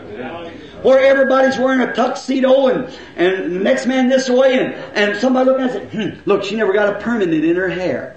It, it, don't she look horrible? She don't even have an Easter frown gown. Now then, what it is, don't even, ever, Easter frown. That's about right. They don't even have an Easter. Why? Well, look at him. That same old suit he wore last year. Well, what do you know about that? You don't feel right there. No. I said to a little woman the other day. Poor little woman. She belonged to a great dignified church down. She said. She's dying with cancer. Went out to pray for her. Brother Roy Roberson here, one of the trustees, sent me down there. And the poor little thing sitting there, dying with cancer. And she said, I said, "Do you are you a Christian?" She said, "Sir, I I don't know what to say." She said, "I went to a certain church," and said, and she started crying. I said, "What's the matter?" She said, "I just couldn't dress right." So they looked down upon me. Oh, there you are, see? You're, you're uncomfortable, see? But the Bible said that we are to assemble ourselves together in heavenly places. Amen. What? All alike. Well, I'll tell you what this will do. It'll make a it'll make a pair of overalls and a tuxedo suit, put their arms around one another and call each other brother. Amen. It'll make an old calico dress, put their arms around a silk satin and say, "Sister, how are you this morning?" Praise God. That's right. It will. It's joy, peace, love, faith in the Word, long-suffering, gentleness, patience. Sit down in heavenly places in Christ Jesus. Cool off a little while. See? That's what the leaves did. But what the old locust did, he come around eating them leaves all said, "You belong to ours or you don't belong to anybody." So it took all the coolness of the Spirit out. See? He fixed himself a creed. All right. Now, we got to go on. We could stay a long time on that old locust. But the third stage of him was a cankerworm. Mm, that's got a bad name to start with. Yeah. The cankerworm. What does a cankerworm do? It goes into the bark. That's the lifeline there. Yes, sir. It goes into the bark and it destroys the covering of the tree. The covering. What is religion? Covering. That's what the word religion means, a covering. So this little cankerworm, after he got amongst the congregation, got them all dignified, then he took all the fellowship away from him in the form of the locust, and now he comes around and takes their very religion and makes dogmas out of it. Yeah. Amen. Right. Amen. Sets up unorthodox words. Forms himself a religion and gets a bunch of men together and put a creed down there. He takes their very religion, strips it off of God's tree. Amen. Very bark that bears the sap that comes up in it. Takes it away. Cankerworm. Do you see that insect? It's exactly that cankerworm. That was Rome in that early church. First thing the Pentecostals group, not Pentecostal organizations, no sir. Anything that organizes is dead. I'll prove that just in a minute with the scriptures. Amen. But when it's a, but the Pentecostal experience, who's it for? It's for the Catholic. Who else? The Methodist, the Baptist, the Presbyterian, anybody that wants it. Amen. But you won't got to want it.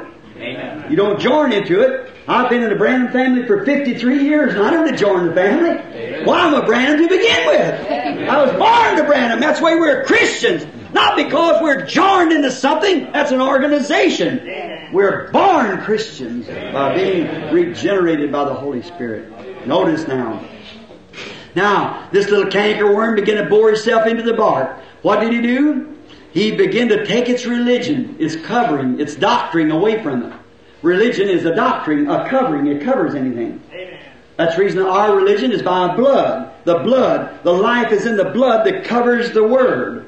And the life is the, it's in the blood. The blood is religion, and the life in the blood is what brings the results. Amen. Well, you see it? See? Yeah, it's not covered by fig leaves. Adam and Eve tried that one time. Yes. Cain did the same thing. Did you notice that? Yeah. Cain brought some of the botany life too. See, but it wouldn't work. It didn't work with Adam and Eve, and it won't work today. Amen. When God refused it at the beginning, it's refused for eternity. Amen. Man-made creeds and thoughts will never take it. It's God's Word has to do it. And the Word is by the blood, the sacrifice of Christ. That's right. People, as brother said this morning, pulling splinters. Well, you know, there's nineteen different nails in the nation today that different organizations are holding and could claim its original nail was in his hand. Oh, what of it if it was? I wouldn't want nothing to do with it. Amen. Certainly. God never left anything for relics and tokens. He sent the Holy Ghost, something alive. Amen. It would not be destroyed. What would a nail do me any good? What would the original cross he hung on? What would it do me any good? Right. Not a bit. Amen. Not to know the nail, know the cross, but to know Him. Amen. Amen. Now, so we're holding on nails, we're holding on relics, and we're holding on places. And today people walk up and down in the city of Jerusalem and, and all up and down in the different places and holding to relics and things. That ain't got nothing to do with it. Not a thing. And things condemned, rotten, and gone on. I went to a church in, in Rome. There were the, they, all these priests that died. They planted them in a garden of down beneath there and let the meat fall off the bones, and, and then they take the bones out and make light fixtures and put their skulls around, and people come in there and rub them skulls to get blessings until their skulls are white and wore out. As you go into Saint Peter's Cathedral, there a foot of Peter, they claim there a statue's been kissed off nine or ten different times. They have to mold another foot on it. Such nonsense. Amen. Superstitions. Amen. That's all it is. Creeds, a man-made doctrine. God sent the Holy Spirit. Amen. Amen. Hallelujah. The life of God to be in you, yes. Not in a statue. Amen. You are the guy that God wants to live in, not a statue, amen, but in you. Hallelujah. People call holy statues. They ain't no holy statues. You're God's holy statue. The Bible said so. Amen. That's right. Body has thou prepared me. Now, this little fellow started to destroy him. Destroying what? The cankerworm got into the bark. Watch what it did. It began to destroy the bark. What did it do? It made a natural church for a spiritual church. Yeah. Yeah. Yes, sir. It took away the true and give it a false. Amen. Now, remember the leaf, the fruit, the palm worm eat. The leaf, the locust eat. Now the bark, the covering. The religion, amen, the doctrine, amen, oh, my Lord, the doctrine the cankerworm got. Amen. Where did that first doctrine come from outside of the Bible? You historians. You know where it come from, from Rome. Amen. Amen. Exactly where it started. There they started accepting dogmas. That's how Irenaeus, Saint Martin, Polycarp, all of them after John's death, for translating the Word of God.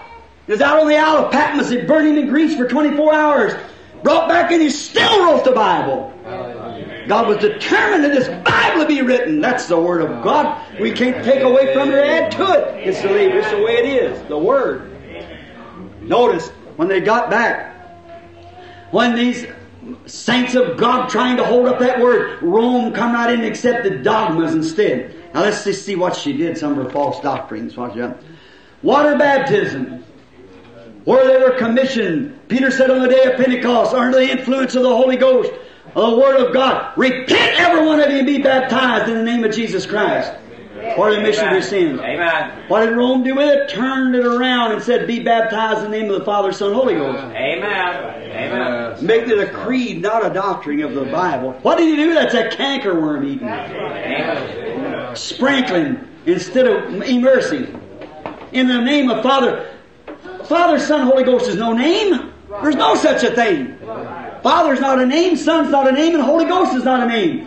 When Jesus said, baptize them in the name of the Father, Son, Holy Ghost is the Lord Jesus Christ. Exactly what Peter and them did, and all everybody in the Bible was that. There was nobody. I challenge anyone to bring me one piece of scripture or one piece of history, amen, where anybody was ever baptized any other way than in the name of Jesus Christ until the Roman Catholic Church. That's right. Amen. Amen. Do that. And remember, this tape goes around the world. Amen. I've helped congregation ministers, hundreds of them, and bishops and everything say, stand to your feet or come here with your Bible. Or hold your peace forever. Amen. They hold their peace. Until they get around behind you and then they start talking about you. Not the very audacity to stand to your face, common decency to stand and tell you to your face. They're afraid to do it. They know it's wrong. But that's what that cankerworm started eating. See? Eating away that real thing. Now you say it's not essential. Anyway, I'm baptized is alright. Is it? Paul said in Acts nineteen, when he passed through the upper coast of Ephesus, the Bible said he found certain disciples and followers. Apollos, a Baptist preacher, under John the Baptist, was teaching them the Word. And they were having great joy. And Paul went over to see them. And he said, uh, have you received the Holy Ghost since you believe? Well, they said, I'm a believer, but that's not what I'm asking. Have you received the Holy Ghost since you believe? They said, we don't know where to be any Holy Ghost. He said, then uh, what was you baptized? Yeah. In other words, how was you baptized? They said, we've been baptized. I said, how? He said, under John. He said, the same man that baptized Jesus. Wouldn't that be all right? Paul said, no. Not now. No. Said, you've got to be baptized over again. And Paul baptized them over again in the name of the Lord Jesus Christ, laid his hands upon them, and the Holy Ghost came on them. And Paul said, if an angel from heaven, heaven, let alone some preacher, if an angel, let alone this cankerworm, if an angel from heaven preaches anything else than this to you, let him be accursed. That's right. So you see what what? The cankerworm got to eating. Amen. It eat away the baptism of uh, water in the name of Jesus Christ. The next thing that the cankerworm did, it taken away the baptism of the Holy Ghost, because as long as you're going to have that Holy Ghost, it's going to shed light on that Word. Amen. As long as you do that. So they had to, to do it different. Now I just think of how many Lutherans, Protestants, how many Catholics this morning was confirmed, what they call it, taking First Communion. And they call that Holy Eucharist, which means the Latin word Holy Ghost. My God. Did you ever see a Catholic pass by the church and yeah. go over yourself like that? Why? It's God in that church. What is God? That little piece of bread. Yeah. That little piece of bread, round, made like the Son of God that they worship. Laying on the altar where the mice and roaches pack around overnight. That's not my God, I'll tell you that. Yeah. First Communion. Confirmed to the church. Nonsense. Amen. But that's what they did. That's what the cankerworm did. It took away the Spirit and gave them a piece of bread. Amen. Amen. Some bread that some priest made or some nun or something. That's what they did. That's exactly right. Go ask now. Go looking back in history and see if it isn't right. And you let that thing be shoved down your throat. Not only them Catholics, but you Protestants. Amen. Same thing. All right. That's what they did. All right. And then the Protestant, instead of having the Holy Ghost, you know what they do? They come and join. Shake a hand. Yeah. There wasn't a somebody come up the road and shook a hand when the day of Pentecost come. No, no. But there came from heaven yeah. a sound of a rushing mighty wind. Amen. That filled all the house where they were saved. Amen. That's right. Come down through them leaves on the trees. Poured over the bark. That's right. Uh, now, now, instead of the new birth, that Jesus said a man must be born again, they adopted joining the church. Come and join. Uh, yeah. Instead of the Word, the cankerworm give him a creed. Don't you see? Look here what he's doing. He's giving a natural for a spiritual. Amen. Can you see it? Yes. Now look, now we, we're, we're on the Catholic line here, but did you know that come right down through the Protestants too? Yes. Where do we have the Holy Ghost demonstrations in Protestant churches today? Amen. Where do we have a Pentecostal reaction amongst Protestants? We don't have, you have it in Luther? Uh, if you do, I won't go to it. I'll go there and just eat and have a wonderful time. Amen. Presbyterian? Where, where's, where's it at? See? You've adopted something natural. Amen. I'm fixing to leave. And you know that. See? Don't you never let this get out of your heart. Don't take the natural, that's death. That's right. This natural man is death. Anything it does is death. That's it's right. Subject and here for death. Amen. It's the Spirit that maketh alive. Amen. The Spirit that gives life, quickens it. It's the Spirit. So you see, they took, watch what they done, took the water baptism from Jesus Christ, the Father, Son, Holy Ghost, a title, which is no name at all. Now you say, what difference does it make? All right, uh, if you're going to give, um, uh, somebody's going to give you your paycheck Saturday, the the, um, the man that pays you, instead of putting his name on there, just say from um, from uh, uh, the uh, boss. That's funny. Your paycheck, yes, uh, pay to the order of John Doe, uh, one hundred fifty dollars for this week's work from the boss. Put it down to the bank and see how it bounces back. That's right. Sure will. Sure. If it don't make a difference, why did Paul command them Christians praising God and having a lot of joy and having the great things going on up there? Why did he come? You got to come back and be baptized over again in the name of Jesus Christ. Amen. If the Word said, just stay with it. Don't say nothing different. Just say what it said. That's what we're going to be judged by. Now look, that's what they did. Instead of the new birth, they have a joining. Instead of talking the Word, they have a creed. Show me in the Bible where they ever said a Hail Mary. Show me the Bible where the Protestants ever quoted Apostles' Creed. Tell me what the Apostles' Creed is in the Bible. Amen. Communion of Saints is against it. Amen. Tell me in the Bible where they ever had Father, Son, and Holy Ghost baptism. Amen. It's not there. Amen. And yet you go for it. Amen. Now, now, instead of fellowship and brotherhood amongst brothers, they give them a hierarchy. Amen. Hope. Amen. And you got a bishop. Amen. Tells you what you can do and what you can't. Amen. And you Pentecostals has got a district presbyter that tells you what you can do.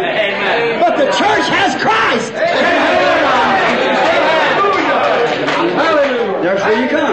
See, they give you those dogmas and man-made things and st- take it away. What's that cankerworm done? Take it right off a tree and give you this. Amen. I'll run that off a tree and I'll give you this instead. I'll take that off and give you this. See where you got to? You say, well, Brother Bram, where did everyone, where did every Protestant church come from? Catholic. That's, right. That's what right. Revelation thirteen, uh, Revelation seventeen said she was. Said she was a whore and she was a mother of harlots. That's right. Same thing. So don't, pot can't call kettle black, you know. That's so don't, right. That's just don't do it. So that, that's right. Brotherhood, talk away brotherhood. When we ought to be brothers one with another. Amen. It segregated us and made us different. All right. Now watch, here's a good one. I'll get this and then I'll stop on these others. Look. The Bible tells us when we've done wrong that we should purge our souls by the Holy Spirit. Amen. Get down. Let the Holy Spirit reveal to us that you're doing wrong. And there stay before Him until you die out. Amen. Purging our souls. Now they turn around and give you a purgatory. After you're dead, then the priest makes a lot of money and pray you out of purgatory. What's nonsense? Amen. That's what the cankerworm done. Amen. Sure. Pray out of purgatory. Cost so many hundred dollars to get this soul prayed out of purgatory. I want you to even find purgatory in the Bible. Amen. And it's thing like it. There's no such a thing in the Bible. No, sir. But they give them a purgatory. See? They, after you're dead. Oh, yes, I know. They they, they say, sure. You hear them say, well, Saint Boniface said so-and-so. I don't care what Saint Boniface said. Amen. Well, didn't so-and-so say to her, she prayed for her husband, that great sister Saint so-and-so. I don't care what she did. It's unauthoritative word. Amen. It's against the authoritative apostles. Amen. God give those apostles to set the church in order. Amen. And it's built upon the doctrine of the apostles. Amen. Not upon Saint Boniface. Hallelujah. It's contrary to the Word. Amen. I don't care what Saint Boniface said and what other saints and other saints and Saint Susie and Saint Maria and all those said. It's nonsense. It's no more than the other lies. Hallelujah. It's contrary to God's Word. It's a lie. Amen. I don't believe on authoritative words. That's the reason I don't believe these Protestant creeds and things. It's Catholic to the, to the core. Amen. It's dogmas. How can you call Catholics and make fun of them having dogmas when you're full of it yourself? Amen. Not so much here, but this is on tape, you understand. Yes. It goes all over the world. Amen. Notice, how can you call them wrong when you take man-made creeds that's contrary to the Bible? Right. Dogma. Just the same as did. Why? You're in an organization that's a daughter to the old prostitute. What is a prostitute? Some woman that lives untrue to her husband, claiming to be a Christian church and giving out wrong doctrine, her own stuff, instead of taking God's holy word. Just like Eve did, listen to the devil and cause all death and sorrow that ever struck the earth come through Eve because she committed a spiritual fornication against God by disbelieving His Word. And that's exactly what the churches are doing today, committing spiritual fornications against God's Word. And they won't even have in the church if you don't agree with their doctrine. Well, they sign me letters. If you'll uh, believe in this and if you'll say this is right, and you'll... I said, I just won't come. No, sir. I'll preach just what this Bible says or none at all. See? That's right. Stay on that word. That's what we got to do, brethren. Amen. Stay there. Now we're getting down to the last days, and we know that. Amen. The hour is sure. How we can say, oh, they say this, that, and the other. Anything that's unauthoritative, don't believe it. Amen. I don't care who said it. Amen. If anybody, here a sister come to me not long ago and said, um, a certain group of men I preached to ministers about the baptism in the name of Jesus Christ. We're three hundred and something ministers. Plenty of people sitting here at the meeting where the whole council of the Chicago Ministerial Association met me. The Lord gave me a vision, told me where they'd be and what would happen. Amen. And I turned right up and told, we got the tape here if you want to hear it. See? And I, all the bishops and doctors and cardinals and all of them sitting there, I said, any of you that can condemn it, get your Bible and come here. I said, what's you so quiet about? There was nobody sitting there. Why? You're afraid of that word. I said, then if you can't, why are you picking on me? Hold your peace. Get out. Do something. Amen. And if you can't back it up with the word, then keep still. So then that same group of men sent a lady down and said, Brother Bram, if the angel of the Lord told you, the angel of the Lord, you know, his picture is there, you see. If the angel of the Lord told you that, well, we'll believe it. I said, anybody that, a ministerial group that would be that weak. Amen. If the angel of the Lord said, if that angel said something contrary to this word, it wouldn't be the angel of the Lord. Amen. The angel of the Lord will vindicate the word. Amen. It's exactly what he's always done through every age. Amen. He still does the same thing. He stays with the word. Amen. And any minister anointed with the Holy Ghost will stay by the same word, because the Bible said that the entire Bible was wrote by the Holy Ghost. Amen. How can you have the Holy Ghost and deny what the Bible says? The very Spirit in you. The cankerworm's been eaten, that's all. Mm-hmm. Eating away the true things of God. Yes, sir. Unauthoritative word is contrary to the doctrine of the apostles. Oh, my. This is the apostolic doctrine. This is the Bible. This is the Holy Spirit. Every word in it's true. You just believe it and accept it and don't take down on it and watch every promise be fulfilled. The manifestation of God present right now. Hallelujah. If he isn't just as much God now as he was with the children of Israel across the Red Sea, he wouldn't be God. Right. He is the same God that fell on Pentecost, and he is right here today. He isn't the same God. Then there was no resurrection. Amen. If he was, if, what good does a historical God do to you if he isn't the same God today? Hallelujah. What good does it do to send preachers to the seminaries and hatch them out like incubator chickens? And go around like that if there is no such a thing as God. Amen. Why do you do and take away the Word of God? Where's your authority at? You say the church. The church is nine hundred sixty-nine different organizations of them. Amen. Which one of them's right? No one to know what to do. You'd be confused. That's right, but God ain't going to judge the people by the church. He's going to judge them by Christ, and Christ is the Word. Amen. The Bible said in the beginning was the Word, and the Word was with God, and the Word was God, and the Word was made flesh and dwelt among us. Judge the church and the people by the Word. Right? The living, resurrected Word. And if that living, resurrected Word says anything contrary to this Word here, then it's not the resurrect, resurrected Word, because this, he will bear witness of this truth. He can't say something here and something else over here. I can say something here and something over there because I'm a man. You can too. You can get more knowledge and understanding, but not God. He's infinite. That's right. The, yes, the first decision, his first thing he says has to stand eternally. It's the same. He cannot say one thing here and something over here. He's got to say the same thing every time in order to be God. So if the Spirit is on you as of God, it'll witness this word's the truth every word of it. And it's the same yesterday, today, and forever. That's what the Bible says. Yes, sir. All right. Now, let's hurry and get the next stage of this little bug. First, he was a palmer worm. What did he eat off of God's tree? Fruit. The next stage he come in, he died in that stage and come in another stage. What did he do now? He come in this time as a locust, eat all the leaves off. That's the locust habit. Now what's the next thing he done? He come back in another stage as a cankerworm and he went into the bark. Now here he comes as a, lo- as a caterpillar. The fourth stage of him. Now as a caterpillar. What is a caterpillar? He's a sucker. Amen. Sucks the life. Amen. The spirit, the life. That's what he does. Gets right down, hold the pulp, and goes to sucking. Caterpillar. Here he is.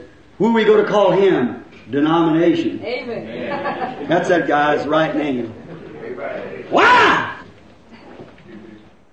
He's a destroyer. Sucks the life. Every time that God sends a move among his people, every time, and they denominate, right there they die. Amen. I want somebody that knows the history of the church that can condemn that. Show me one time that an organization ever organized that it didn't die right there. Amen. The cankerworm got a hold of it, took its religion away, and then the sucker come along and took the, sucked the life right out of the tree.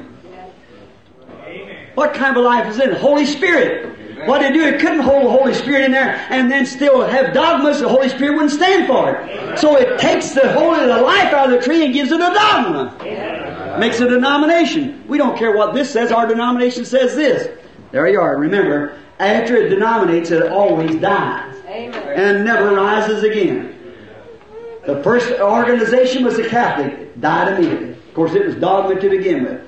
Out of there, come the first Reformation was Luther. Organized and died. Next come Wesley. Organized, died. Next come Pentecost. Organized and died. Amen. Presbyterian, Lutheran, all these others, and the and the Nazarene Pilgrim Holiness, and all these organizations that followed along like that, everyone died. Right. Look at them. Why? They organize and that kills them. What do they do? They take in these dogmas. You Nazarenes. Oh, wonderful. The next church to the, the coming up of Pentecost. What was it? You believe in sanctification. But when it come down to the gifts of the Spirit, speaking in tongues and the great powers of God, you call it devils and there you die. Uh, right. Where's she at today? Dead! Oh, she's got more members, but where is she? She's a corpse. I seen her the other night. Right? The whole thing, her pastor laying on top, kissing a corpse, making love to it. Said they ain't got no more time anyhow. This is all of it. So, I'll get it to you sometime on tape. And see. All right. God planted His tree to bear spiritual fruit. Fruits out of the Spirit. Is that right? But what did man? Man always tried to make it an artificial form. He did back there, he does now. Now let's, let's fire hard now and quick. Man has always tried to take the spiritual church and make it an artificial form. Luther had a spiritual church. What happened? As soon as Luther died, they made it a farm. Artificial. What did Wesley do? John Wesley? A great man of God. Who would say John Wesley wasn't a man of God? What did he do? As soon as him and John and Charles died, they organized it. And she did, she died. Exactly. Same thing down through the age every time on everyone. They make artificial, put on, good works, biggest congregation, smartest people. The celebrity of the city wants to join us. That's exactly what's happening to you bunch of Pentecostals too. Amen. Exactly right. You, you let down the bars. You got away from the Spirit. You wanted big buildings and finery and everything like that. And you got dignified pastors. What'd you do, you mothers? Sent your boys away to some of these seminaries out here to become pastors. Why'd they go to teach them theology and all kind of man-made stuff? And where is it today? They come back a bunch of Rickies and Elvises. That's exactly right. Amen. What have you got today? A bunch of Tommy Rock. Amen. Form of godliness. The Bible said in the last days they'd have a form of godliness but would deny the power thereof, the life thereof. Wow! The caterpillar sucked it out. Yes. Amen. The organization taking it away.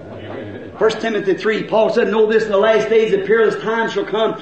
Man will be lovers of their own selves, proud, boasters, blasphemers, disobedient, unthankful, unholy, without natural affections, incontinent, despisers of those that are good, traitor, high-minded, having a form of godliness, and would deny the power thereof. Caterpillar sucked it out. Cankerworm got on to it a long time ago. We're going to bring that tree down the hole just in a little bit, the Lord willing. The largest place. Oh, sure. Well, you know, our church last year accumulated so much. Oh, sure. Catholic beat you by a million miles. Mm-hmm. Sure did. It even got so much in Russia till they run it out and put established communism. They did the same thing in Mexico, and they ought to do it all over the world. Where she's at. That's right. Don't you never fear communism. Communism is a godless move. But you hear some of these preachers stand up pulpit condemning communism, communism. I don't believe in it either. But don't you tell the church, oh, we're all going to be swallowed up. Whole world's going to become communist. Yeah. That's exactly contrary to God's Word. That's right. Amen. There's no place the Bible says that that'll be that way. Right. But the Bible says that Romanism, right. The Catholic Church will swallow up. Take Daniel and find out. The head of gold, King Nebuchadnezzar, Babylonian king, Medes and Persia succeeded him. The Grecian Empire succeeded that. And Rome went to the end. Amen. Now, ten toes running every kingdom under the earth. Don't you? There's an iron curtain. There's a bamboo curtain. There's a purple curtain. Amen. Brother, don't you fear none of the rest of them. Watch that purple curtain. Amen. Uh, She's sitting right here on the throne today in this country. Amen. Remember, just like Ahab did, Jezebel behind him. That's, the Bible calls the Catholic Church Jezebel. Amen. Prostitute. And Ahab was no bad guy. I don't say Mister Kennedy isn't a nice man. I don't know nothing about him. He's a man. That's all I know. He's a president. I believe he'll make a good president. And it's not him. It's that system behind him. Amen. Waitress gets wormed into the cabinet everywhere she can. Then watch what happens. Look what it's done in other nations. Look what it's always done. Amen. Amen. You know what the Bible says in Revelation thirteen? This nation's number thirteen. It's got thirteen stripes and uh, thirteen stars in the flag, thirteen stripes in the flag, thirteen everything in it's thirteen. Amen. thirteen colonies, thirteen everything, and it's down in the thirteenth chapter of Revelations. Amen. And the Bible said it should come up like a little lamb, freedom of religion, two little horns, civil and ecclesiastical. And after a while they united and he spoke like the dragon did and done everything the dragon did before him. Amen. And the Bible said they made an image unto the beast, the confederation of church. Is what they got in right now here in New York City. And they're the great big marg up there, and all you Methodists, Baptists, and Pentecostals, and every one of you economic, yeah. economic people out here trying to do such things as that and selling out your birthrights to join that bunch of babbling? What's the matter with you? Amen. Amen. Amen. Amen.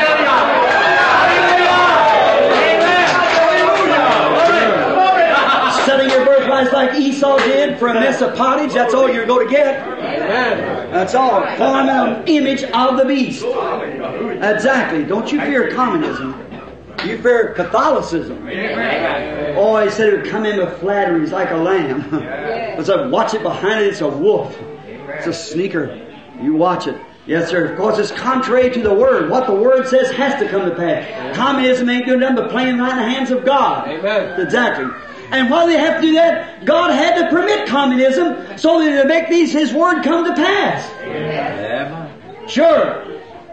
That's. Did you realize that? Did you ever think of that? God has to make His Word come to pass. Amen. Look where there's four hundred prophets stood out there before uh, for um, Ahab and Jehoshaphat one day. Jehoshaphat's a righteous man. He said, well, before we go up to Ramoth Gilead, said, oughtn't we to, to consult the Lord? Ahab said, yes, sure. See, Jezebel behind it all, you know, said, we'll, uh, we'll, I got four hundred prophets here. We'll bring them up. All fine people brought them up. They all prophesied, said, go on up. Lord's with you. Yeah. That didn't sound right to this godly man, the king of Israel, or the king of Israel up there. It didn't sound very right to him. He said, isn't there another one?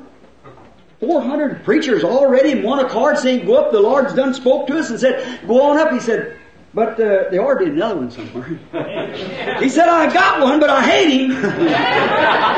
Sure, absolutely.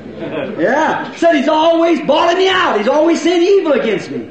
How could he do anything else when the Word of God was against him? So they sent and got Micah. Micah said, go on up. And yes, that's right, but I seen Israel scattered like sheep having no shepherd. And then he, that big preacher walked over to the bishop and smacked him in the mouth. Said, where did the Spirit of God go when it went out of me? I mean, he said, it wasn't Indian to begin with. So then, so then he said, you'll find out one of these days. He said, uh, he said, he said, Ahab said, put him back in the inner prison. Feed him the bread of sorrow and, a war, war, and the water of sorrow. He said, when I return in peace, I'll deal with this fella. He said, if you return at all, then the Word of God hasn't spoke to me. Amen. Why?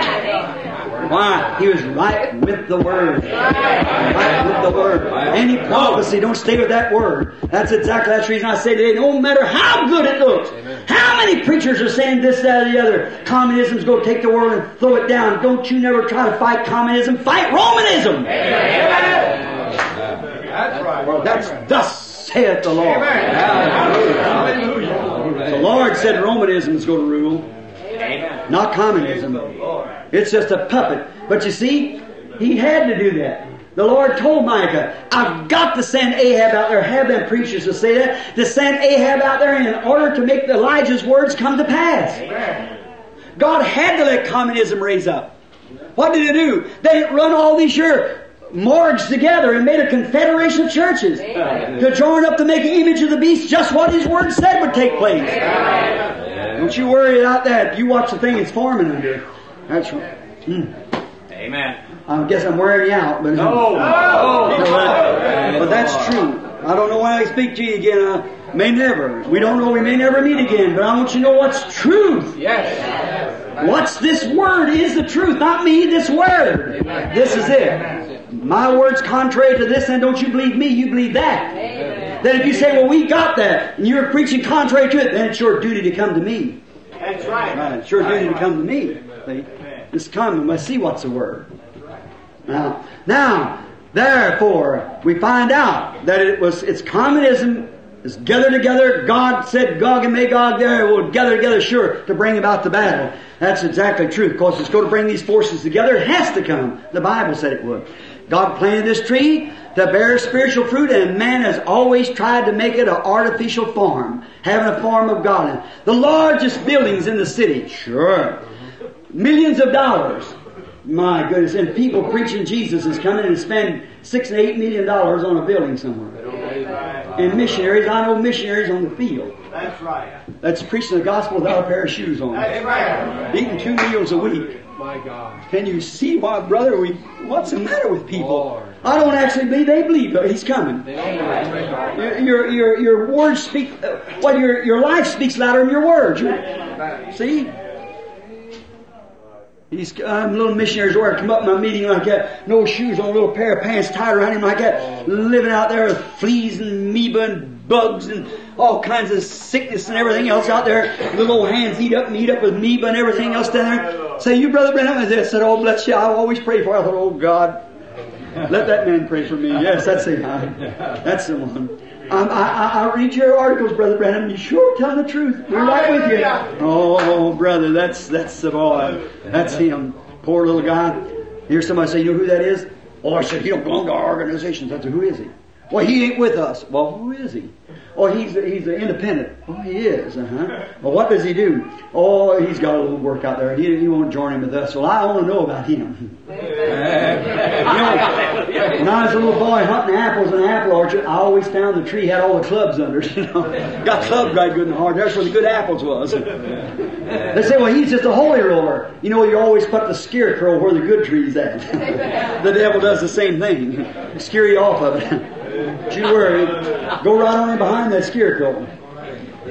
I was watching a groundhog one day eat butter beans that I was planting. Every time I plant a roll of butter beans, that little guy come out and eat them up. Oh, I'll scare the life out of him. So I got my paper sack, and I'm really an artist. You ought to see me. I drawed what I thought was a scary picture. Oh, it was scary too if I drawed it. And I put it on a sack and put me some butter beans in it and hung it on a stick. And when the wind would blow, it'd shake like that.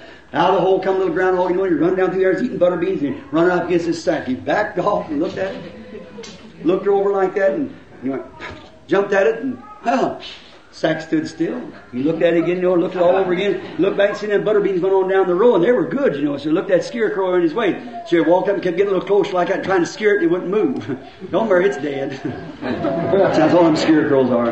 So, so it just. Uh, What he done, he took his little foot and hit that sack and went, rattle, rattle. He jumped back and looked at it like that. He hit again, rattle, rattle.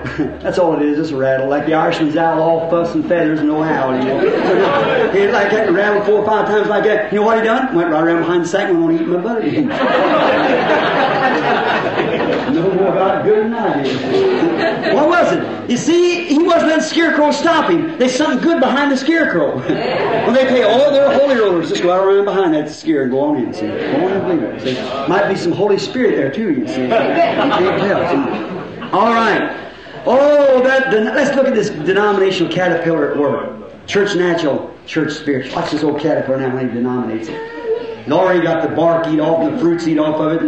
Oh, brother, it's all gone. All the gifts of the Spirit's gone. No divine healing, no speaking in tongues, no prophecy, no nothing. Don't believe in being prophets. They don't believe in uh, these things. They don't know. All man-made, everything that God's man-made, artificial. See? All right.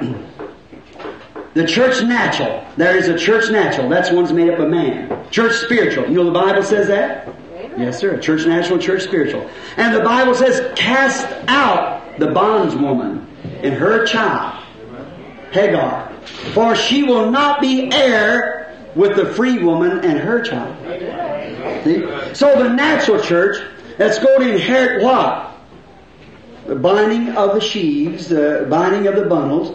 to be burned, and she will not inherit, be heir with the free woman. Amen. If the bondwoman is in bondage with her organization children, she will not be heir with the free woman, because the free woman's children is going in the rapture. Amen. And the bondwoman's children is going to stand in the judgment. Amen. Cast out the spirit. Yes, sir. The caterpillar denominational Esau's. Now, Esau, there's Esau and Jacob, both of them twins, both of them religious. Esau was a carnal man. He was a good man. He didn't say, well, he didn't go out and steal, drink, or anything. He is a religious man. But he thought, well, as long as I'm religious, what difference does it make? But little old Jacob, he didn't care how he had to get it. That birthright's what he wanted. No matter how he got it, just so he got it. Amen. If he had to get out the altar and scream and cry and boo-hoo and snot, excuse me, or, you know, uh, get right up in his eye. I didn't even say that. And so, uh, excuse me, so get out the altar and cry through until he got it. Well, he got it, see? He didn't care how he got it, just so he got it. Amen. Somebody says, I, Brother Sam, that people down there boo-hooing on that altar and crying and crying, I don't want it that way. Well, you won't get it. Amen. Amen. You know, darky color brother down in the south one time was always happy. His boss said, what, what makes you so happy all the time, boy? He said, I got heartfelt religion. He said, there is no such a thing. He said, he made one mistake. As far as you know, there's no such a thing. He told him. He said, as far as you know, you should have said that way. One day he said, I want to get some of that heartfelt religion. He said, when do you want it? He said, now. He said, well, let's go get it. He went out and said, here's a hayloft. It's nice. He said, that my wife won't hear me anything out here. He said, that's the way people want it, you know. Hand it to him on a platter. Yeah. He said, we'll kneel down here. The old brother said, you don't get it here. Well, so he went out to the stall. He said, well, we get it here? He said, no. He said, we go to the corn crib. He said, no. He said, where do you get it? He said, follow me. He pulled up his pants legs, walked out in the pig pen as hard as he could in the mud, said, come out here, here's where you get it. He said, I don't want to come out there. He said, you don't want it yet. Hallelujah! Hallelujah! You don't want it. You know, Naaman thought that too. Naaman. Naaman said, now I want to get rid of my leprosy. Elijah said, you go down there to the muddy Jordan, where she enters into the Mediterranean there. Said, she's muddy as it can be, dipped down there seven times. Oh, Naaman said, my goodness, aren't the waters better up around Damascus than up there? Ooh, they're pretty clear up there. My, we see here tonight on the film here, you know. Said, oh, said, why, why we don't want to go down there? I can't go down there. I, you know who I am? I'm the captain of the guard. I'm the general of the host. Well, if you want to get rid of your leprosy, go on down there. But if you want to keep it, go on up there. He said, dip, and I can see him walking out in that water. Could you imagine? Oh, that hurt his prestige. Yeah. I can see him, you know, tiptoeing out like his nose hole. That's the way some people try to come to Christ. I'd like to get healed. I'd like to even go to heaven, but oh my, what if the rest up to the body? No, you hypocrite, you'll never get it anyhow. That's right. You never get it anyhow. Don't worry, you don't want it enough yet. That's right. You don't want it enough. That's exactly. When you're ready to get it, you'll get it all right.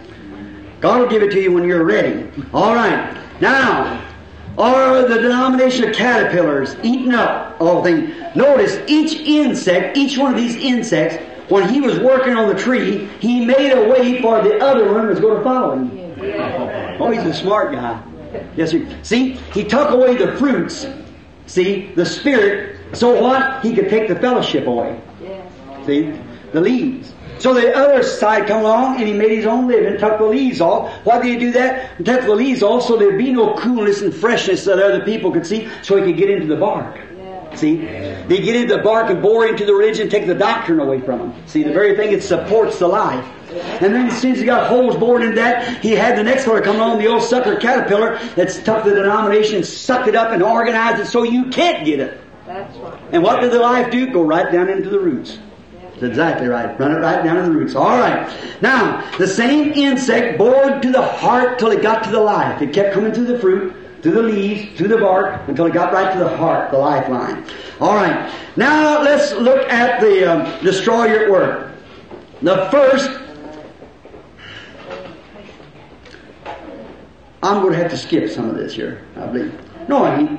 Amen. The, the first thing this fella did, as soon as he got into the heart of the tree, let's watch him back in his first stage before he ever got started too good. Let's watch him.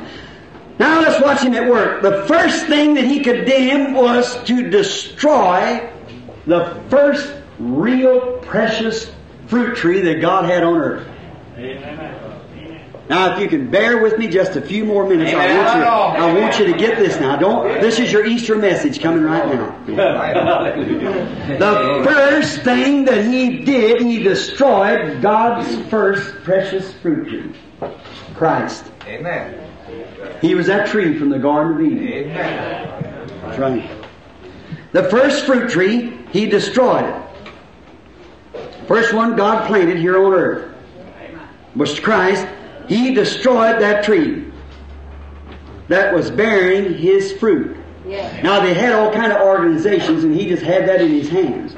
But when he come to a tree that bore the actual fruit, that Roman bug got in there. Yes. Destroyed the tree. The tree, yes. Jesus said, "If I do," in Saint John, "if I do not the works of my Father, or have not the fruits of my Father, don't believe me." Amen. He was bearing the fruit of God. Amen. What kind of a fruit did he bear? What kind of fruit? Let's watch him for a few minutes. We went through it many times. Let's just take a little preliminary one for the people that's sitting here waiting for a minute to be prayed for. What was the first thing they know he recognized him to be the Messiah?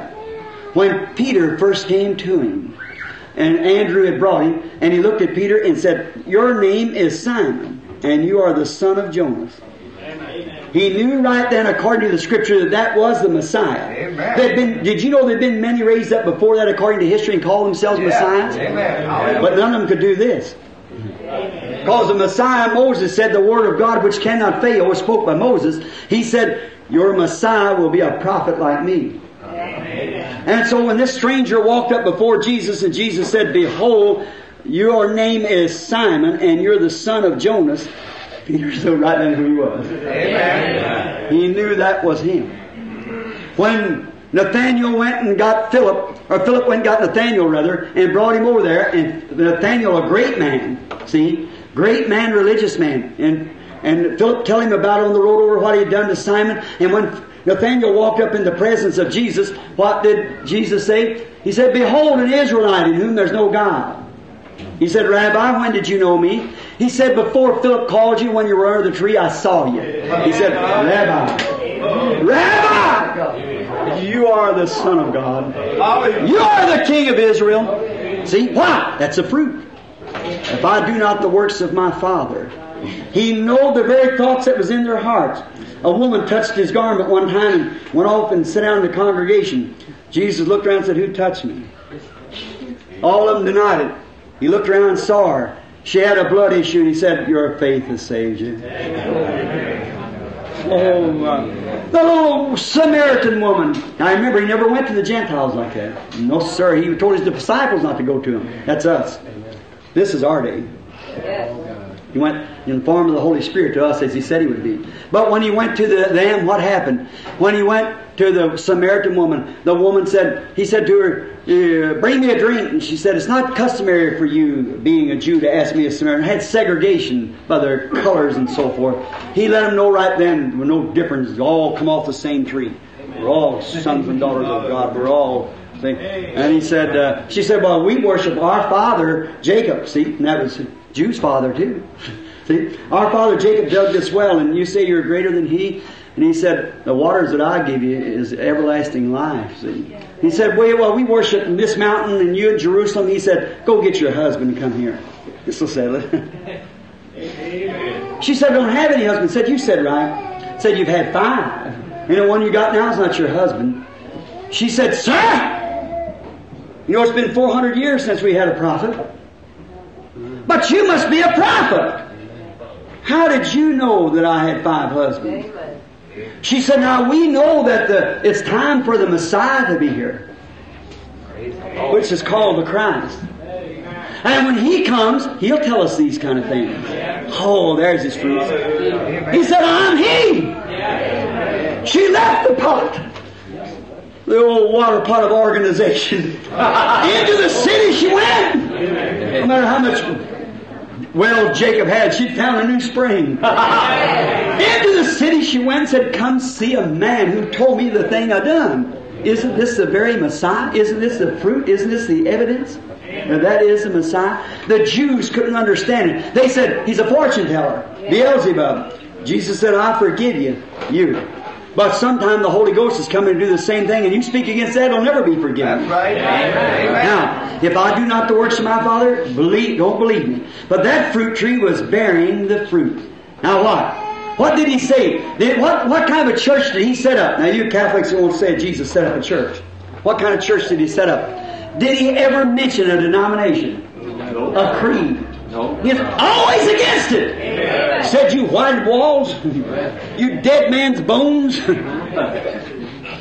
He called them everything that he could call them. Amen. That's right. He was against it. Amen. That was the fruit of God. Amen. Now you can make two and two four if you want to. Amen. All right. He was against the thing. Organization. Against the theories. Calling hypocrites snakes in the grass. He said they were devils. He said, you are your father the devil, and his works you'll do. Which one of your fathers didn't persecute the prophets I sent before it? That's right. He said, then you build their tombs. Said, you're the ones put them in there. Amen. Oh, brother, he didn't pull no punches with him. That's right. That was the fruit of God. Amen. What would it stay with the Word of God? Amen. Make the Word of God manifest. He said, otherwise, what did the Scripture say I, the Messiah, would do when I come? Now, if I don't bear that fruit of that Word, then I'm not the Messiah.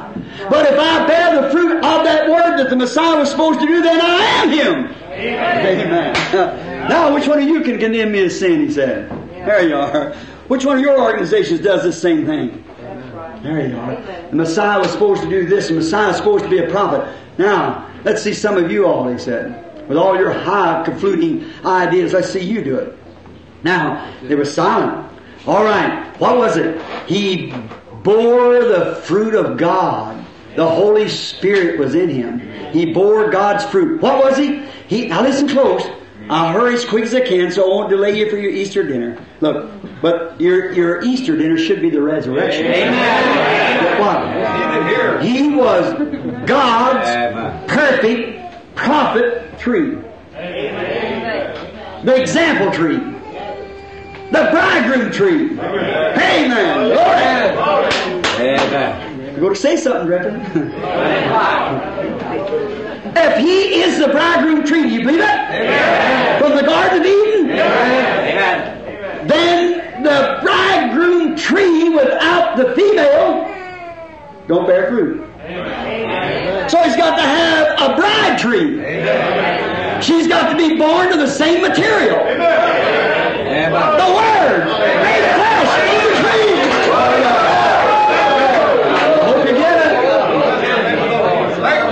The same life in this female tree, the bridegroom, as it is in the bride. The works that I do shall you also. Is that right? He was the bridegroom. Remember, you say that ain't scriptural. Oh, it is. I caught that. See, we're fixing to have a healing meeting in a minute. I caught that. He was. You want proof of it? He said, I am the vine. Ye are the branches. Saint John's.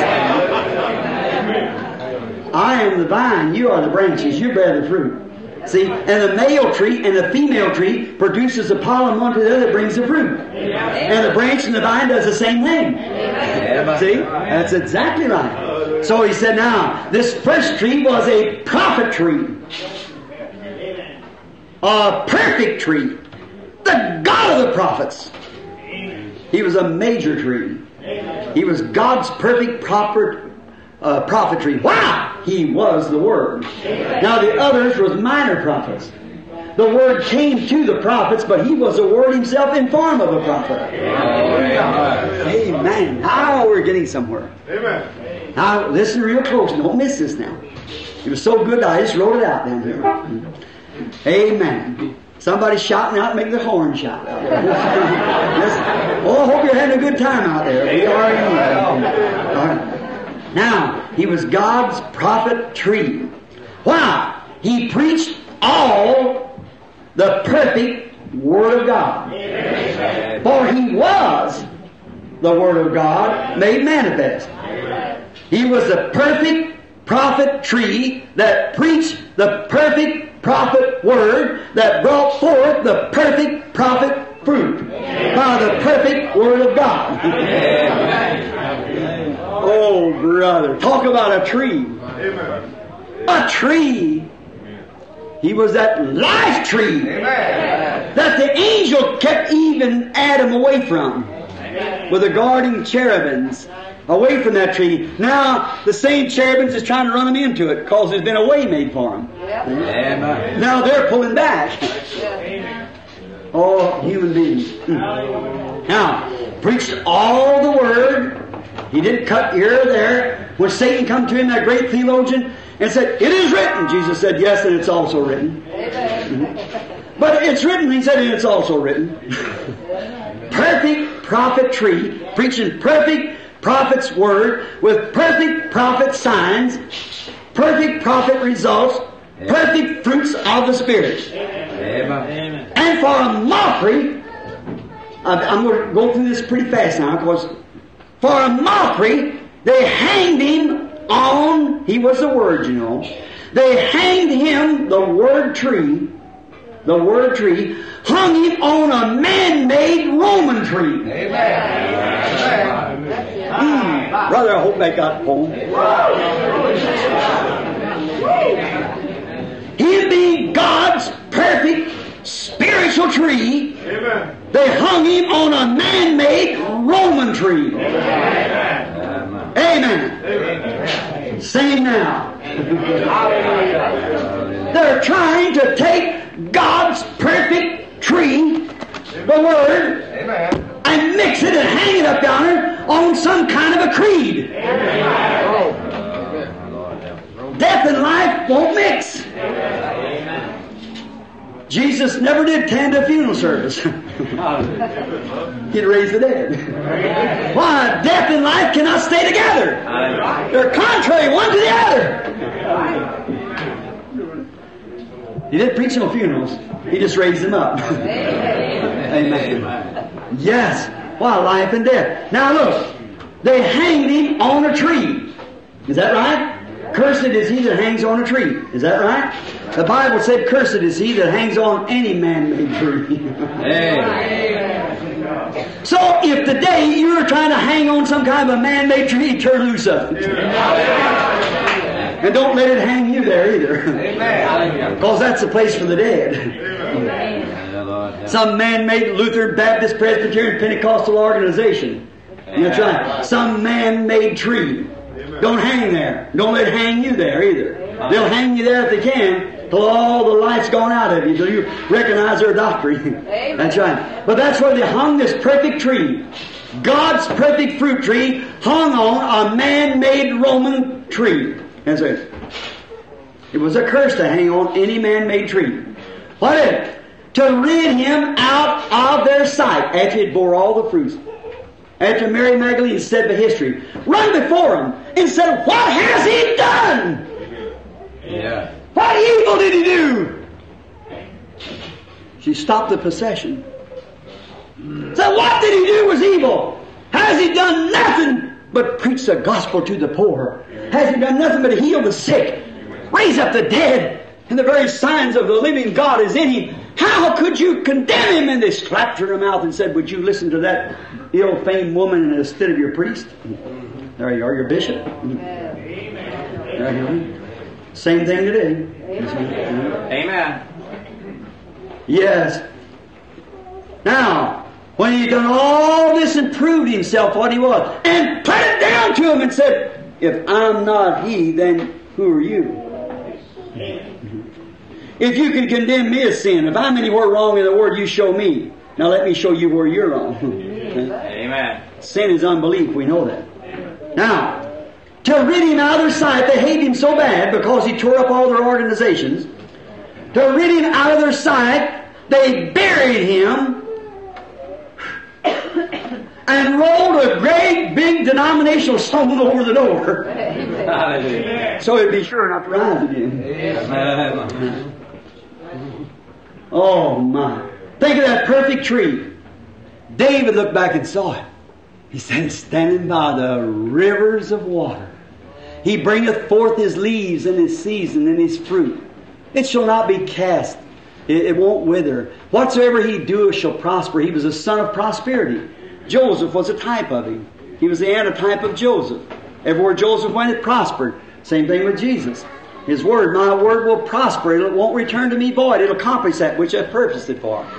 He was the Word. The Word was sent to the earth by God, and it will accomplish exactly what God sent it for. Yeah. Now, listen close now. This gets rich with cream on top of it. Now notice, here he comes now. And they, for that very works of God, when he stood in Saston, he said, if I don't do the works that God said I should do, then I'm not him. Don't believe me. But if I do it, then you believe the works. Amen. If you can't believe me being a man doing this, then believe the works I do. They testify me. They speak louder than my voice could speak. That's right. And the same thing would apply any time. Amen. Yes, sir. Sure would. Now notice, if I don't do the works of my Father, then don't believe me not. Believe me not. Then if I do the works, believe me. Then what do they do? Took that precious tree, cut it down, hanged it on a man-made tree. That's right, cut the life out of it and hanged up on a man-made tree for a mockery. Then they didn't like it. Too many people standing there crying about it. So they took him off. They said, we'll make our denomination so tight that they never get them holy rollers in here. So they scooted back in a hole of Joseph of Arimathea, and they rolled a great big stone, took a century of man to roll it up there. Did you ever see, see the other night the picture of the big path they rolled the stone up on? Weighs tons. Rolled a big organization stone up there so he could not raise up. But did that hold him? No. But I will restore. Amen. Let's hit that text now, I'm driving. All right. I will restore, saith the Lord. I'll restore him in three days. I'll raise him back up again. They couldn't hide him in that rock. They couldn't hide him out of their sight. They couldn't get him off the hand. I will restore him, saith the Lord. And in three days he rose up, restored back. After Easter he is raising. He said, go into all the world, and I'm going to go with you. As the living Father has sent me, and he's in me, so I send you and will be in you. I'm with you to the end of the world. The works, the same thing that I done to prove that I was, you'll do the same things to prove that you are. Amen. Hallelujah. Amen. I like that. These signs shall follow them that are believers. Amen. Not make believers, amen, but believers. Amen. These things that I do, you'll do, and it'll vindicate that you're a believer, just the same as the works that I done, because the living Father lives in me. It ain't me that does the works, it's my Father. And it won't be you doing the works, but it'll be me and you doing the works. Amen. Now you go into all the world. Otherwise, you're going to farm what's known to me as a bride. See? All right.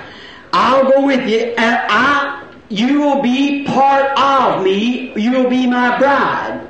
My life will be in your body. Just like a husband and wife is one person.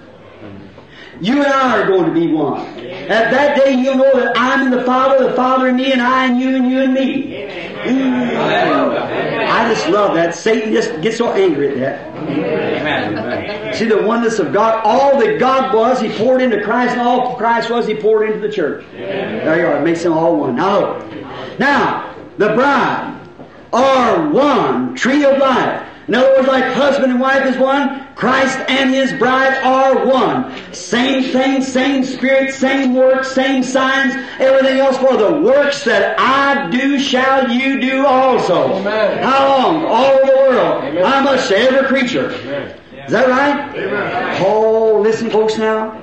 Go to the Fire Magnum.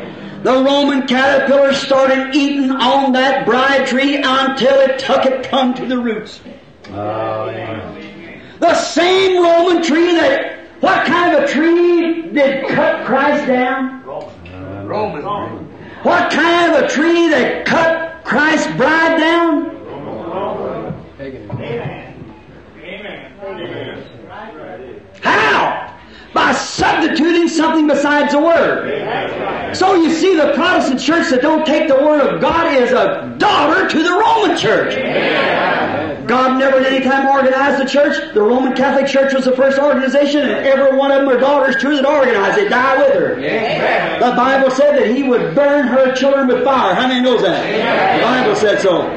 Well, the Bible said that the wheat and the tares would grow together until the last day. then he would bind the terriers. Is that right? Amen. First. Amen. And burn them. Amen. And the wheat would go to the garner. Is that right? Amen. The terriers are binding themselves together in organization, confederation of churches, for the atomic burning. Exactly right. But the church is getting ready to go to the garner just as sure as the world in the rapture. For the free woman might be heir with the bondwoman. Amen. Brother Anthony. Amen. Oh, we're watching for the coming of that glad millennium day when our blessed Lord shall come and catch his waiting bride away. Oh, my soul is filled with rapture as I labor, watch, and pray, for our Lord is coming back to earth again. Hallelujah. Yes, sir. Oh, he will burn the terriers and the wheat he will take to the garner. Roman caterpillars started eating on that tree in the days of Paul. He said, I am persuaded, scripture here, that after my departing, oh, God, man will raise up among you, brethren, like sheep's skins over and wolf inside, and will draw away many after them. Amen. For the spirit of Antichrist that you heard that was to come into the world is already in the world now, working in the children of what? Disobedient. Disobedient to what? The Word. Amen. There your organization begins starting. Hallelujah. You see what I mean, friends? Amen. All I see, I'd say amen. Amen. Beginning to eat. What did it? That old caterpillar started. That old cankerworm. That yeah. Joel saw it. Amen. Amen. Jo- Listen now, we're coming down close to the end. Joel saw it.